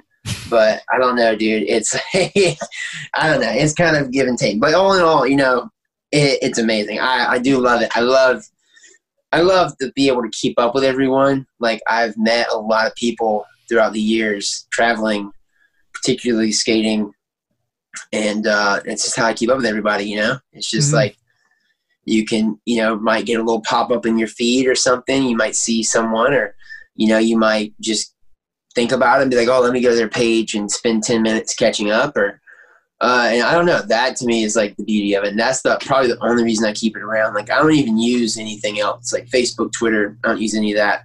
You're not Uh, down that's with the just that- TikTok? no i don't even have a tiktok dude. And like I said, all that stuff is just there for like the whatever the acting stuff. Um, oh, hang on a second. I got a phone call coming in. Wait, are you still there? yeah. All right, but all that stuff's there for like the acting stuff. The Instagram is the only thing I'm really personally handling myself. And if Oh. it wasn't for that way to keep up with everyone, then I probably wouldn't even really be on there because it's just kind of like hectic. You know, I don't know, dude. Sorry, I feel like I went No, off the deep I. I totally get it. It's like uh I think we're all wrapping our head around it and like you're always I don't know, personally I'm like I've seen a lot of trends come and go. So I'm mm-hmm. kind of like what's the next thing and I keep looking at Instagram and I'm like I don't know, this is pretty powerful like it's sticking around for a while, you know, like so we'll see. It is. But I, It the is. thing I don't well. like is the fake accounts when when somebody comes in, I don't know if you've had these experiences, but if somebody's talking shit on you and then you click on that account and it says zero followers, what following one or something, you're Oh, like, yeah, oh, just you just made this. ac- yeah. And it's like somehow they got to regulate that better because whether you, you know, buy into those negative comments or not, like everybody has feelings and like they do Mhm. digest like when somebody is like you fucking suck or whatever you're just Yeah. like wait let's talk about it. Oh wait you're not even real. Right. It's it's so it's so there's lots of levels to that as well right? Like Yeah. I, I know ellen ellen degeneres made a comment once she was like i don't even look at critics or social media because if you're going to believe the good then you have to believe the bad. And that's kind of heavy to think about. It's kind of true but like also like whatever.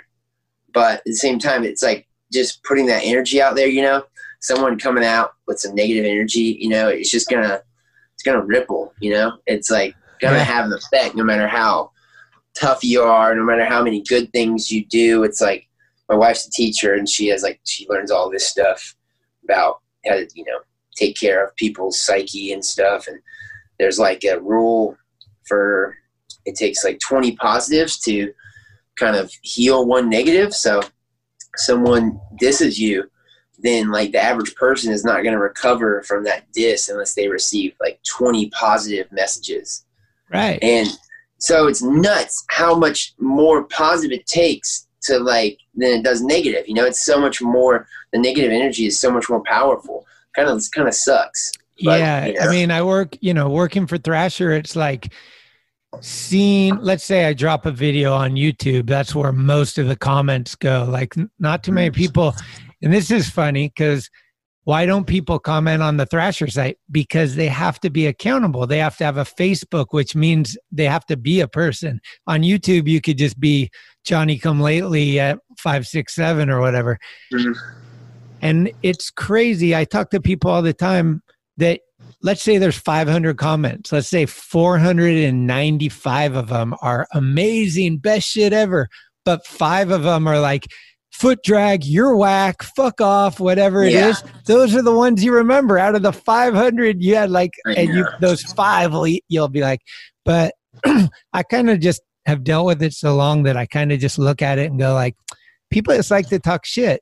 Nobody Yeah. really wants to give a compliment. Everyone wants to just find the negative and so fuck for sure yeah you just everyone's get, you jealous too numb to it. like i'm working at thrasher what are you doing you're in like Right. omaha sitting in your mom's basement on the slap message boards or like whatever you're Dude, doing like yeah talk shit i don't care I, I'm, I'm smiling so fuck off Yeah, totally, dude. Exactly. Yeah, you're kind of just mastering your reality. Exactly. Yeah, it's, you just kind of get over it, or just learn how to like block it out, or numb, you know, be numb to it, or just realize that it's not what's important. You know, I don't know. It takes like a lot of um, takes a lot of work to get to that point. So that's that's pretty rad. Definitely Yeah. a good thing. what uh what's going on with you now what are you working on something is something about to be dropped like what what's going on in Uh, 2020 Dude, yeah, it's been such a crazy year. I um yeah, I'm living in Charleston, South Carolina and just skating here, you know, like once or twice a week I have the chance to get out, so I'm just enjoying that and you know, my like I said, my buddies are filming some videos, so just you know, hanging out with those dudes at Fiance Skate and then I'm working with a good friend of mine who's also a skater at the branding company Team Fun, so we're doing hmm. that and yeah, I'm just you know creating merch, skating, hanging out here, kind of staying low key. We dropped we're dropping a movie soon called Skate Shop the movie, so that's definitely something to look out for. oh what And that's coming that out. skate shop Uh-huh, Skate Shop the movie, yeah. So that's gonna be really cool. Um, should be, you know, they're pitching it right now, so we hope to have it out in a few months. But but yeah, dude, that's a really cool film. It's just about it's a skateboarding movie, but it's more focused on the importance of a skate shop in a community. Oh, so rather than yeah. like the going pro story, even though that is like a subplot, the main plot is um, saving a local skate shop. So is So, yeah. anybody involved from the industry there's a couple people that had cameos, but no one that is like directly like in supporting it. It's mainly um, this guy Zach Weil, and he's like kind of written it and directed it, and he's you know skater actor, kind of like me, like weird, weirdly caught in the gray area, you know, and he just, um, yeah, he just kind of started p- pitching and people were digging it. Like we got Mike Sinclair to come out and be a you know character. And now, another first impression with Michael David Sinclair.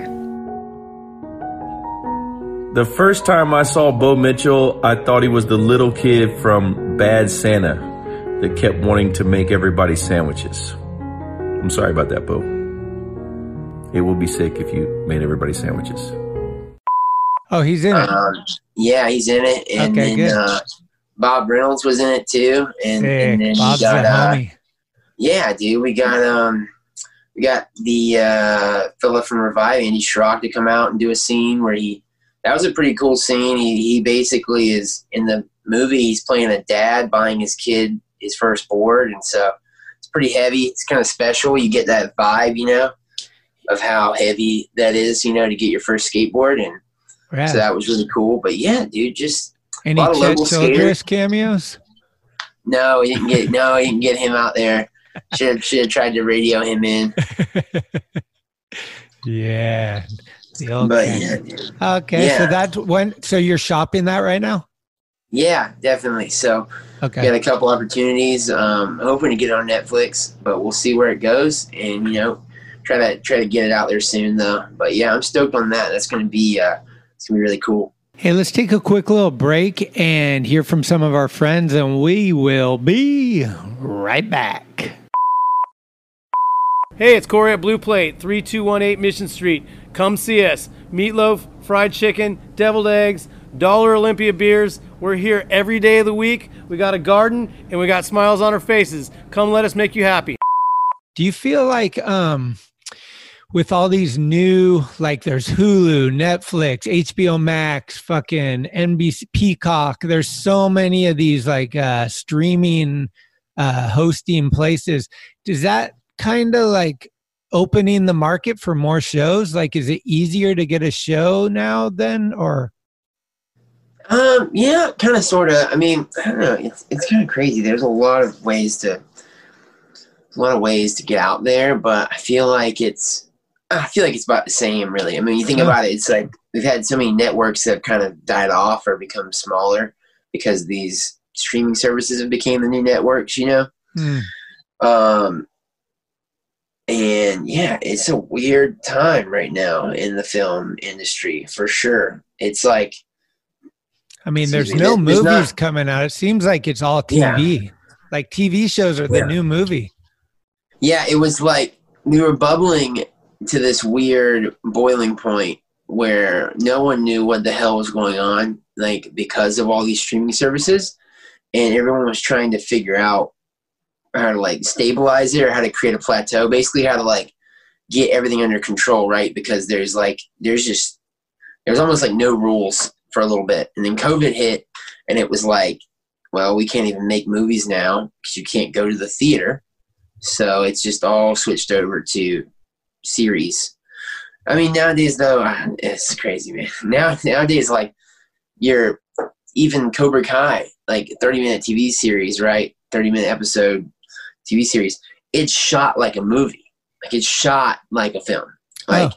and it's like everything you're digesting now. It's shot like movies. Like you have to think back to what film was, or not. Excuse me, not film in general, but to what TV shows were. Um, 15 10 years ago.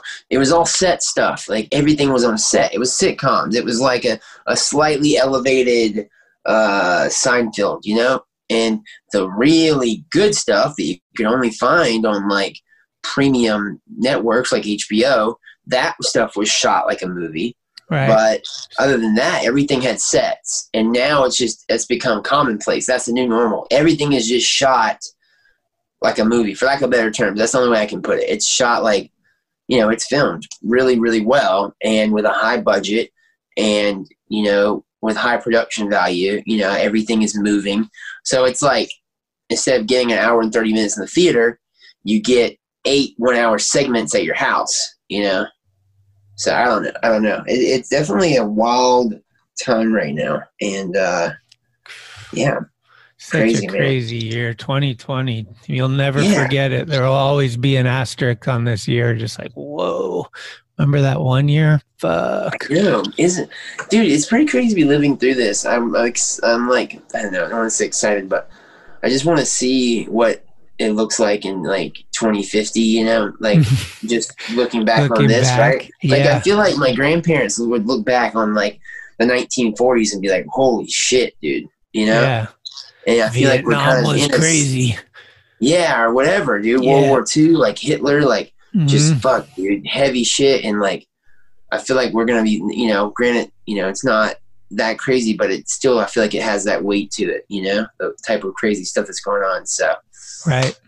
you know, just trying to stay positive and just fucking be nice to people. But That's what it's all about. Hey, true or false, your dad got a hairspray sponsorship when you got a mohawk. yeah, dude, that's true. That's hilarious. That's Really? crazy. That's Really? funny, dude.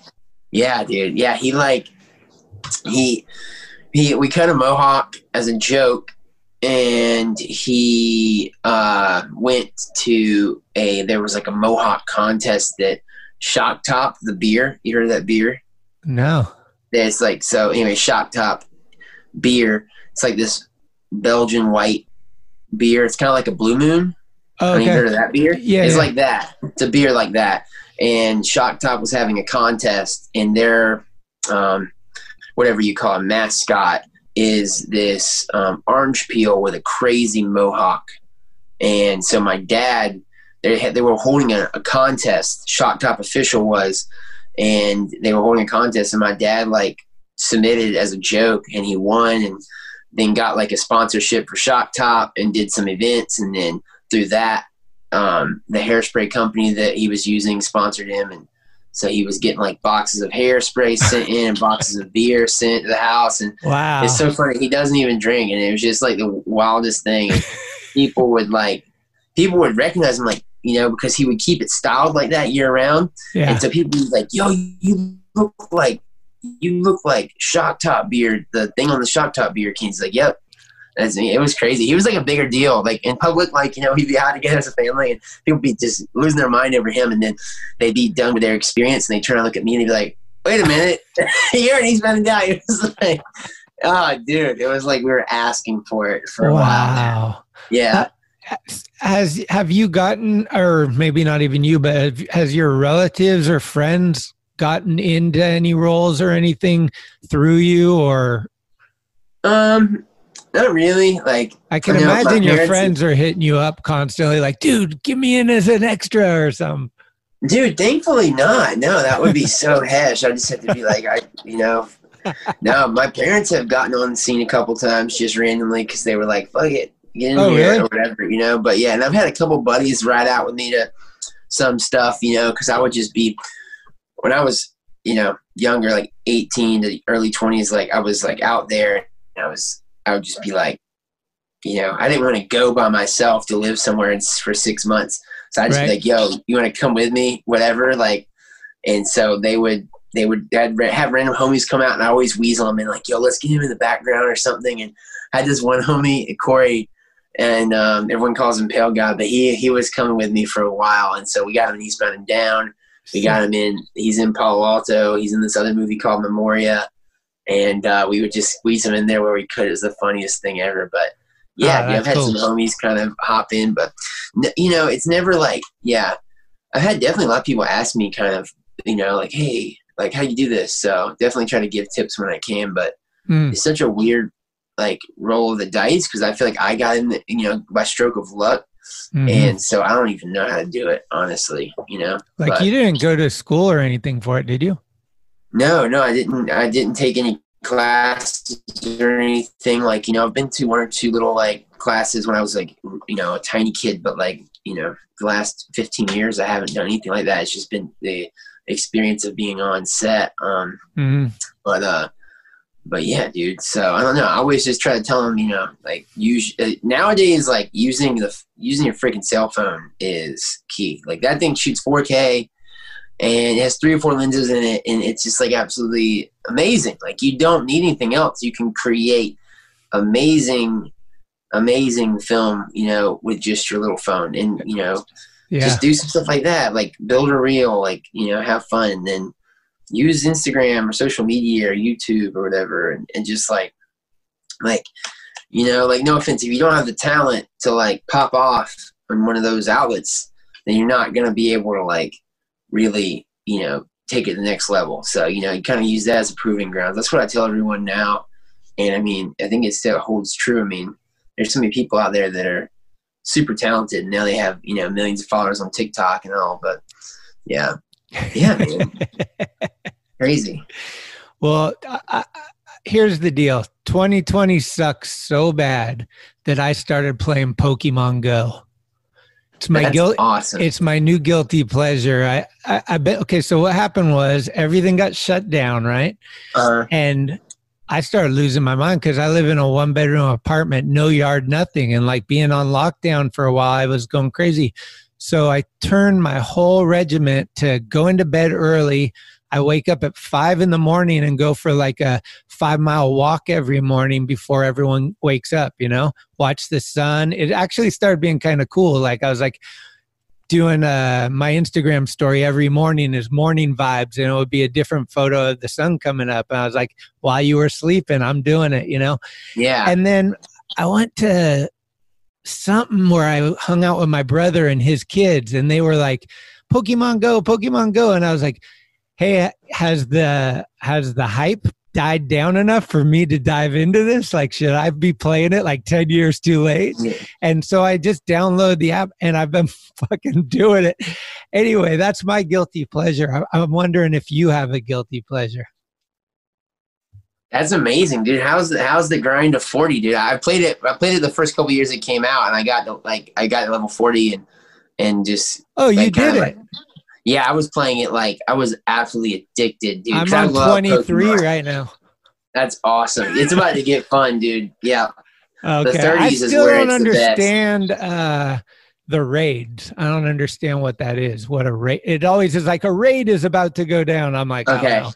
No, so that's like, um, and see, it's been about a year since I've played, so I feel like they probably changed some stuff, but that's where you just get a good chance to like catch a really strong Pokemon, and you know the the IVs are gonna be good, like individual values are gonna be good, so it's gonna be like a high quality, strong like Pokemon, you know, and like, oh, dude, I was going nuts. It Dude, was my crazy. phone definitely. dies really quick now, though. Like, cause I got Strava, and i or a podcast, and Pokemon, and it's my phone. I got to get one of those Dude. external power things.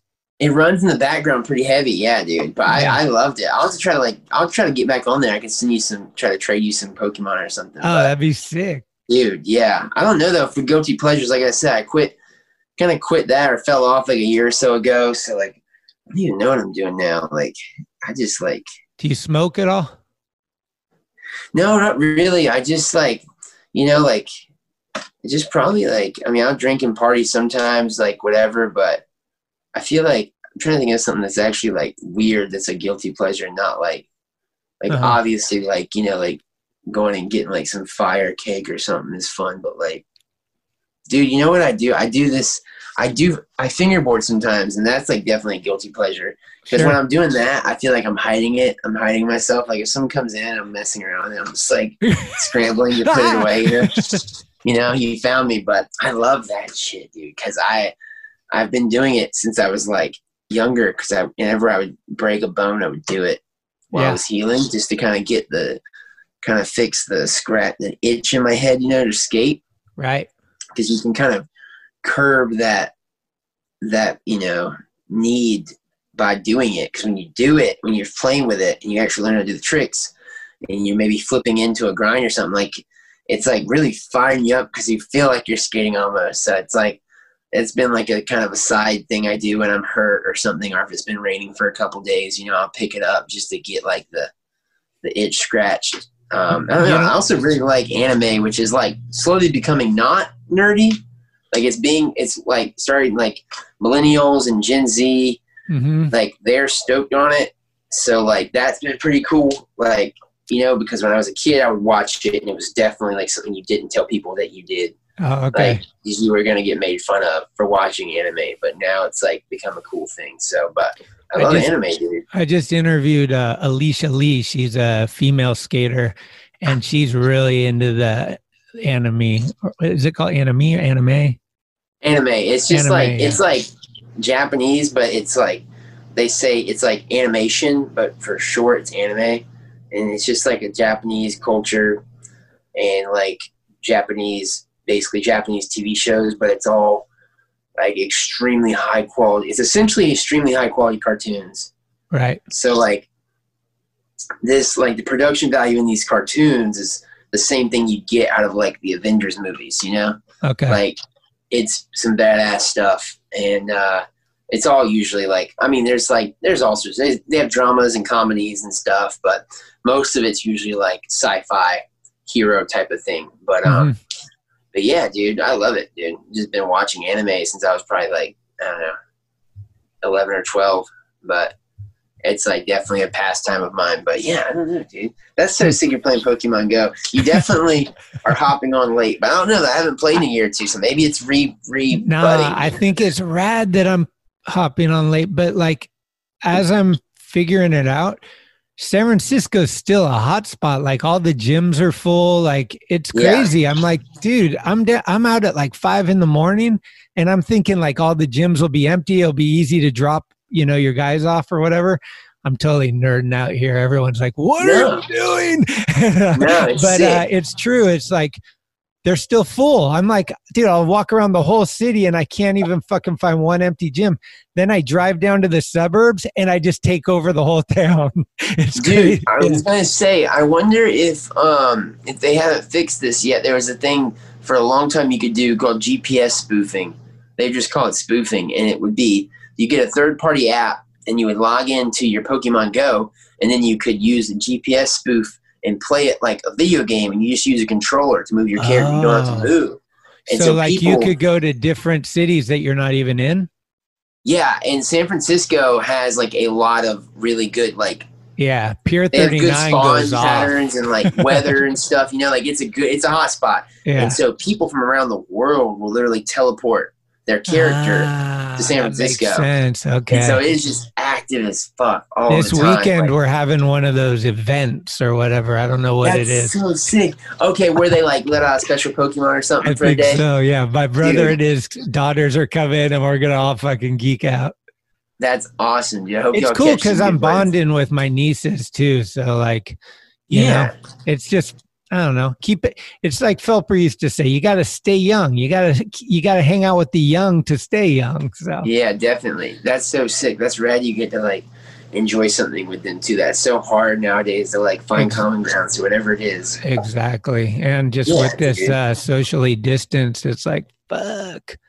I know, dude. It's so hard. That's sick, though. I fucking love Pokemon Go. I'll try to. You have to, have to message me your username. I'll try to crank it up, see if we can trade something or something like that. Oh yeah. For any of you that are playing Pokemon Go, Schmittenheimer, S C H M I T T E N H E I M E R. Look me up. Let's bro down on the Pokemon Yeah. Live. I'm gonna hit you up for it sure. here. Um, the last thing was uh, what is it? Porn food. Porn food. Is that right? Food porn. Um, oh, the like food porn hotline, yeah, that's is it. that Is, it? is that? is dude. it- Um, I, I looked. I, I saw that on IMDb. that must be what it is. I get asked about that so much, and it is the weirdest thing ever, dude. It's like not. It's basically a pilot I shot, and uh, it was just, it just kind of like fizzled out. Like I don't Oh. even talk. I haven't heard from them in like years. The and, name is uh, amazing. It's amazing. Yeah, it was honestly going to be some really funny slash weird stuff, but it just I they couldn't sell it. But we filmed we filmed a we filmed a pilot, and I guess they put it on IMDb and all. And dude, that's that makes sense. I you know, I'm so bad with how this it's acting, so I don't even know it's on my IMDb. But I I've been getting asked about this frequently, and I'm kind of like not annoyed, but I'm just like. Where are you getting this? Because I know it never made it anywhere, but I guess they have it on IMDb, so that makes sense. But yeah, I don't Oh, know. wow. Okay. Crazy Well- time. Well, I got three questions left. I'm going to ask go. them all at once so you can think about them and then we'll do one at a time. what are you most hopeful for? What is your biggest fear? And then what song are we going to drop to get the fuck out of here? So we can start with either your biggest fear or what you're most hopeful for. Okay. Um, let's see here. That's hard. I just kind of got. I just kind of. I got hit, dude. What are you most hopeful for? Yeah, dude. Um, because I'm most hopeful for 2021. Get the fuck out of this year. yeah, maybe that will fix everything. I'm not sure what I'm most hopeful for. Have you guys been affected by the COVID much out there, or is people taking it serious, or like is people wearing masks out there, or no? It is weird. It's different. It's probably a lot different here than it is for you guys. We, granted, we're not as on top of each other as folks in San Francisco are, but people here kind of like some people don't care, some people do. It's weird. Uh, uh-huh. Some people, you know, some people just don't even believe in it, or just it's so crazy. It's right. crazy to live in this, you know. Yeah. Um, and I don't know, dude. I'm I'm just like I guess I'm I don't know what I'm hopeful for. I feel like it's hard to say. Just hope this run continues. You fucking got some shit going. yeah, I mean, I just I don't know. I hope that I hope that like I guess I should say that maybe this is more of my fear that I just don't want us to like be consumed by by the nonsense that is like going on right now because it's so silly that mm-hmm. I don't know. It's like there's a lot of seriousness going on. Like we have a virus floating around that we can't control. We don't have a vaccine for, and there's like I feel like we're on the cusp of possibly some type of like civil war at this point with how drastic we've been divided by this election, and so.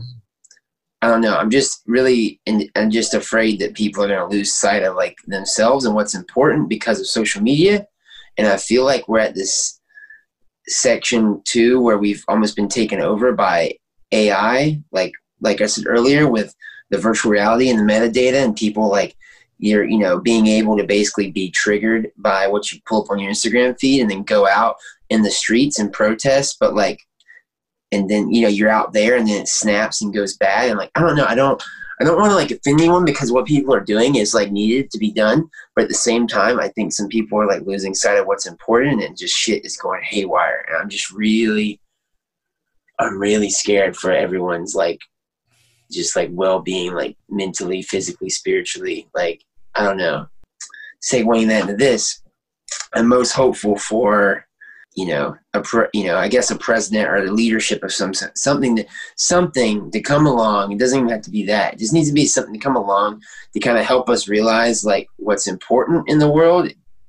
Because like we're not like I don't know. We're just we're in America, dude. Like it's so fucking nice here, dude. Like yeah, there's so much heavy shit going on the other other sides of the country, and we're fussing over like bullshit at the same time being ignorant with like our spoils and riches and like it's just just fucking crazy dude i don't know i just i don't know sorry that just got all fucking spun out of control there but I don't know. I feel like we're just having to be patient. I feel like we're sitting here watching everything unravel, but with the hopes that it's all going to ravel back up and like continue on. We just have to like watch this gap of time disappear, which kind of sucks because time is so precious and important that it's like, yeah.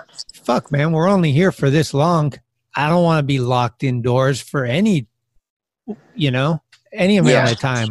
Like I'm missing right. out every day. I'm missing out because I'm a creative person. I like to go do shit. I like to mix it up.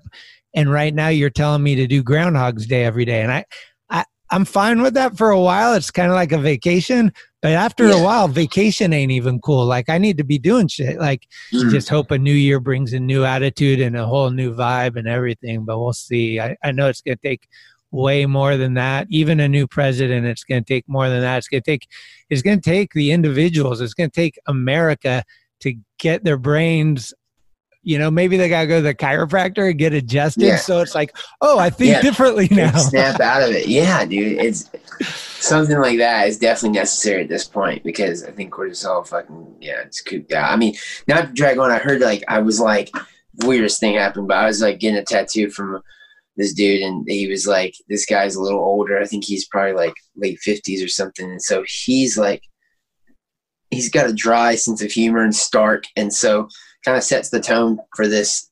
But he was like, yeah, at this point, you know, we assume risk every day when we go out and we drive our cars um, or whatever, right? Or hop in a plane, or even just assuming that we might get the cold once a year, the flu once a year, and it's like this is just a new added level of danger or fuckery. You know, we're just assuming risk when we step outside. You know, because the virus is out there somewhere and you can get it.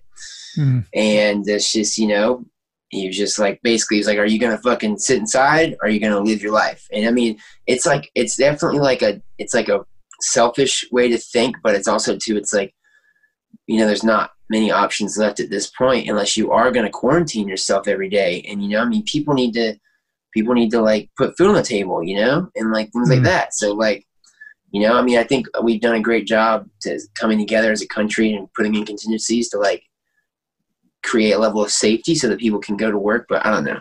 It's definitely fucking crazy, dude. Yeah, sorry. No, you're good. I heard today that a vaccine was almost uh, done. That's ninety percent. Uh, it works ninety percent of the time or something. They're talking about it on the New York uh, Daily this morning, and I was like, "Wow, coming straight out of the gates with a ninety percent accuracy." Okay, we'll see about that. like, it just seems like I mean, I don't yeah. even like. I, it's all like anxiety. Like you can't, you know, in a in a month from now we'll see what happens in a month. But freaking out about right now seems like not the Yeah. way to go. You just gotta like take your opportunities and run with them. Yeah, do what you can. Yeah, I like the hat, man. Thank you, dude. Oh yeah, totally. Fuck. Fucking love this little Kelly. Green. That's looking mm-hmm. good. Yeah, dude. Corduroy. It's like kind of soft. I don't know. I fuck with it. It's For, fun, dude. we hit 40 years. The the uh, the mag comes out. January's just came out. Uh, advanced copies. Cardiel on the cover. 40 years of Thrasher magazine. That's amazing, dude. I have a I have a thirty years shirt at my hat at my uh in storage, not not here, but in storage. I remember I got that mag in, and then it, we had the option to order the shirt, and so I put in Ooh. to get a shirt. I got the thirty year shirt. I had to bring that out. That's awesome, dude. Yeah, That's so hopefully we'll have some 40th uh, merchandise. I love all that shit. Like I got posters that I've collected. Kind Yeah. of a little bit of a hoarder with skateboard stuff. Like I've I've had the opportunity to get a lot of collectibles and I think most of us are, dude. yeah, like- you know, I got a storage unit because at some point I'm hoping I'm gonna have a man cave that's like my museum. But uh, you know, Yeah. the older I get, the the more I'm like, huh, is this worth it? Is this ever happening? Right. Yeah, I understand. see. totally. um, thanks so much, man, for taking the time. It's good catching up with you. For Uh, sure. I'm fucking looking forward to seeing some uh, VHS clips for this tired vid. Thanks, dude. Yeah. I'm sure me and Brad will be rattling your cage pretty soon. Like, dude. probably yes, first week of. December, we'll start diving in. You know, he likes to wait to the last minute on these edits, Mhm. and I start going like, "Fuck, dude, let's get in a little earlier this time." Yeah. No, dude, he's got the new computer. It's gonna go, it's gonna go well. oh yeah, new computer, old camera. I like it. yeah. Uh, definitely. you got a good song that could take us out of here? Um, yeah, dude. I uh my buddies down the street make some sick music. You can find it on Spotify and Apple, so I feel like you might be able to pull it up. But uh it's Heartache by DJ Dollar Menu. D O L L A N. Yeah, Dollar, not dollar. Yeah, run that one, dude. We'll vibe out. We'll, we'll uh, download that off the Spotify. Put it right in here. Are they? Do they own their own music? Mhm, Yeah, yeah. They're so it's like on a a little label or anything. No, it's like a little skate house, but of music dudes, and it's just like there's DJs, producers, artists. Hook, they all hook us up spot. because uh, if they ever want to contribute, I can get some music in the Thrasher Oh, yeah. edits. We're always looking for music because we have to clear the rights for all our stuff. So we really like to reach out to people that are making stuff, and you know, if something works, we're definitely down to use it. Yeah, dude. Yeah, they do like you know rap, and then they do some pop and electronic stuff. So they probably got some songs that would work for some of the edits. I'll tell them to send, send you a, a line Hell for yeah! sure. Can I get you a beanie or a shirt or something for the Talking Schmidt too? Oh yeah, sure, dude. Down for a beanie. It's getting cold. I'd, Okay. I'd rock that out for sure. I yeah. got like uh four new colorways coming out like um Friday. So I'll I'll I'll send you a photo and let you pick something. hey, that- thank you. yeah, I'd be stoked. Yeah. Yeah, just trying to like do some fun stuff on the side. Like it's been really fun. Like the the podcast has been growing and it was the perfect time to come out because everyone got hit by this pandemic. It's like, dude, you're kind of helping me get through a lot of shit. And I'm like, I'm just having fun, man. Just trying That's to awesome. do shit on, you know, reaching out and meeting people each week and and and all that. That's how it usually goes, dude. It's it's a beautiful thing, dude. It's like you know, just doing what you love, and other people feel the passion, or you, you know, whatever. It's like Hell yeah. it's cool, dude. Well, fuck yeah, dude. Thank you. I'm I'm fucking really stoked. Thank you. And I'm trying to. I'm still trying to think of that clip. You have to send me the. You have to send me the clip that your fiance was talking about. Oh, I'm pretty sure it's my wife, dude. I know that it sounds funny to say that, but I remember she was she was filming with me that day, and she was like, So it was basically a double-sided curb on top of a, a, a tight little bank that went into a loading dock, and you were like up on a 50-50 axle stall, and Uh-huh. yeah, you kept and trying to roll it. in. "Uh huh, dude. Yeah, yeah, that's it. That's my wife for sure. Okay. Yeah, dude. That was a crazy experience because she never had went out skating with me before, and uh, never even went on a skate session. I'm sorry to dig into this now, but just No, I like it. here, dude. Yeah, she. So, dude, yeah. So I went once with some buddies, got the cops called, got kicked out, blah blah blah. Back two weeks later, maybe, and I'm trying to get it, and she's there, and she's the only person that is around to come out. I'm like, hey, please just come give me 10 minutes of your time, shoot this. It's a couple blocks from your gym, so you can go hit your gym afterwards and that type of thing. She's like, okay, I'll come out. You know, she was like, I drug her out.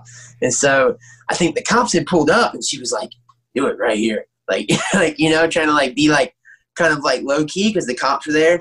And dude, yeah, we got, but we got trespassing notices at that spot um, you know, like when you go and the cops are like, it happens pretty often here because it's smaller.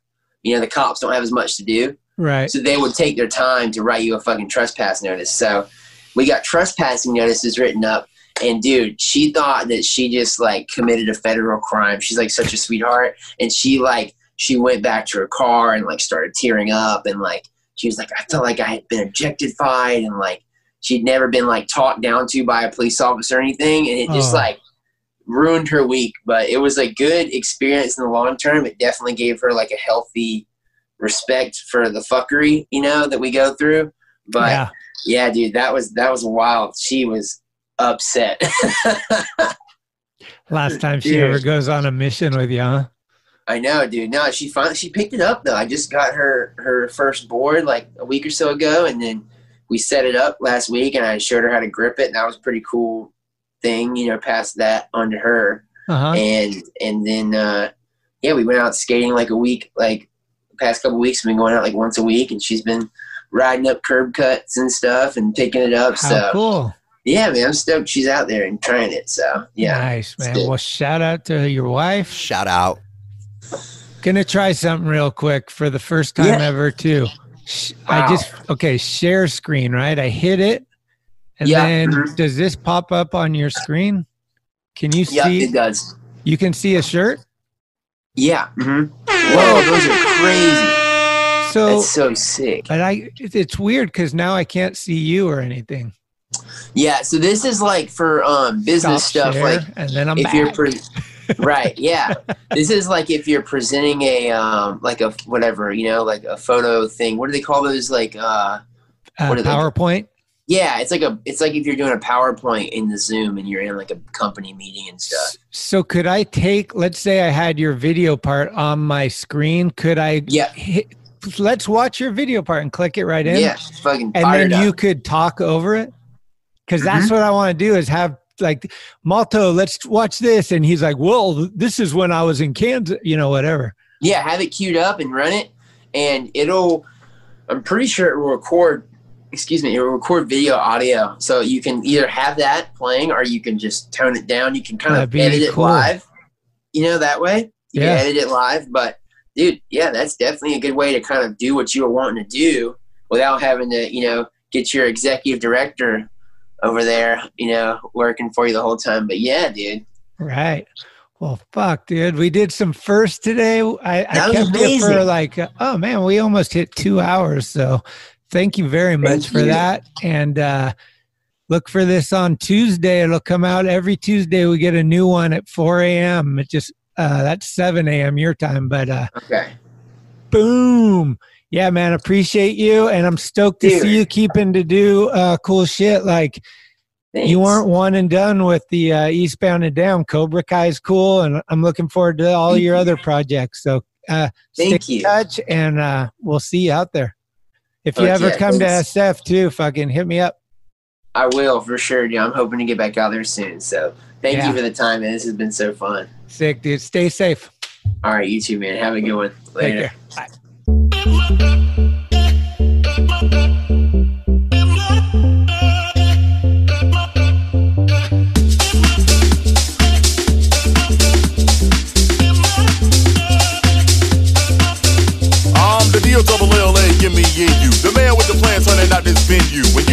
On a mission to be seen, you believe me, not catch a machine in them jeans. Dream, too good to be true. All eyes on the dance floor stuck on you. His last call at the bar, club close at two, so let's dance. We got nothing better to do. So let the party begin. We're gonna boogie oogie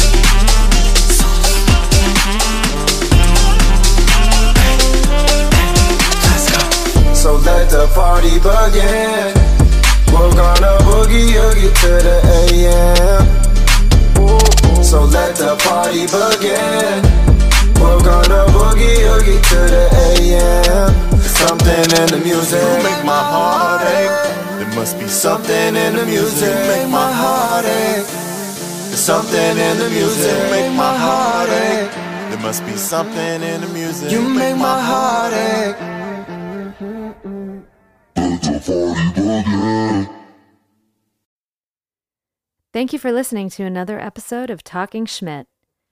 You can subscribe to the show on iTunes, Anchor, Spotify, or anywhere you get your podcasts. When you subscribe, you'll get notifications every Tuesday of new episodes the minute they become available.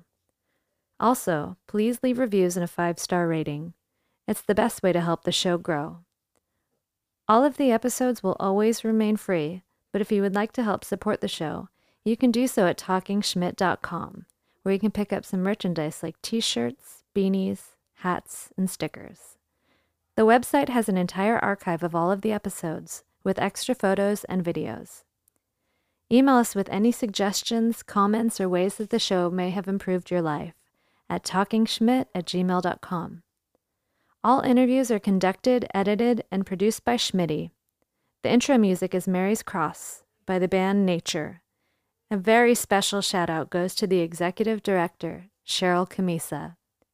This is Talking Schmidt, where the Rolodex is deep, but the conversation is deeper.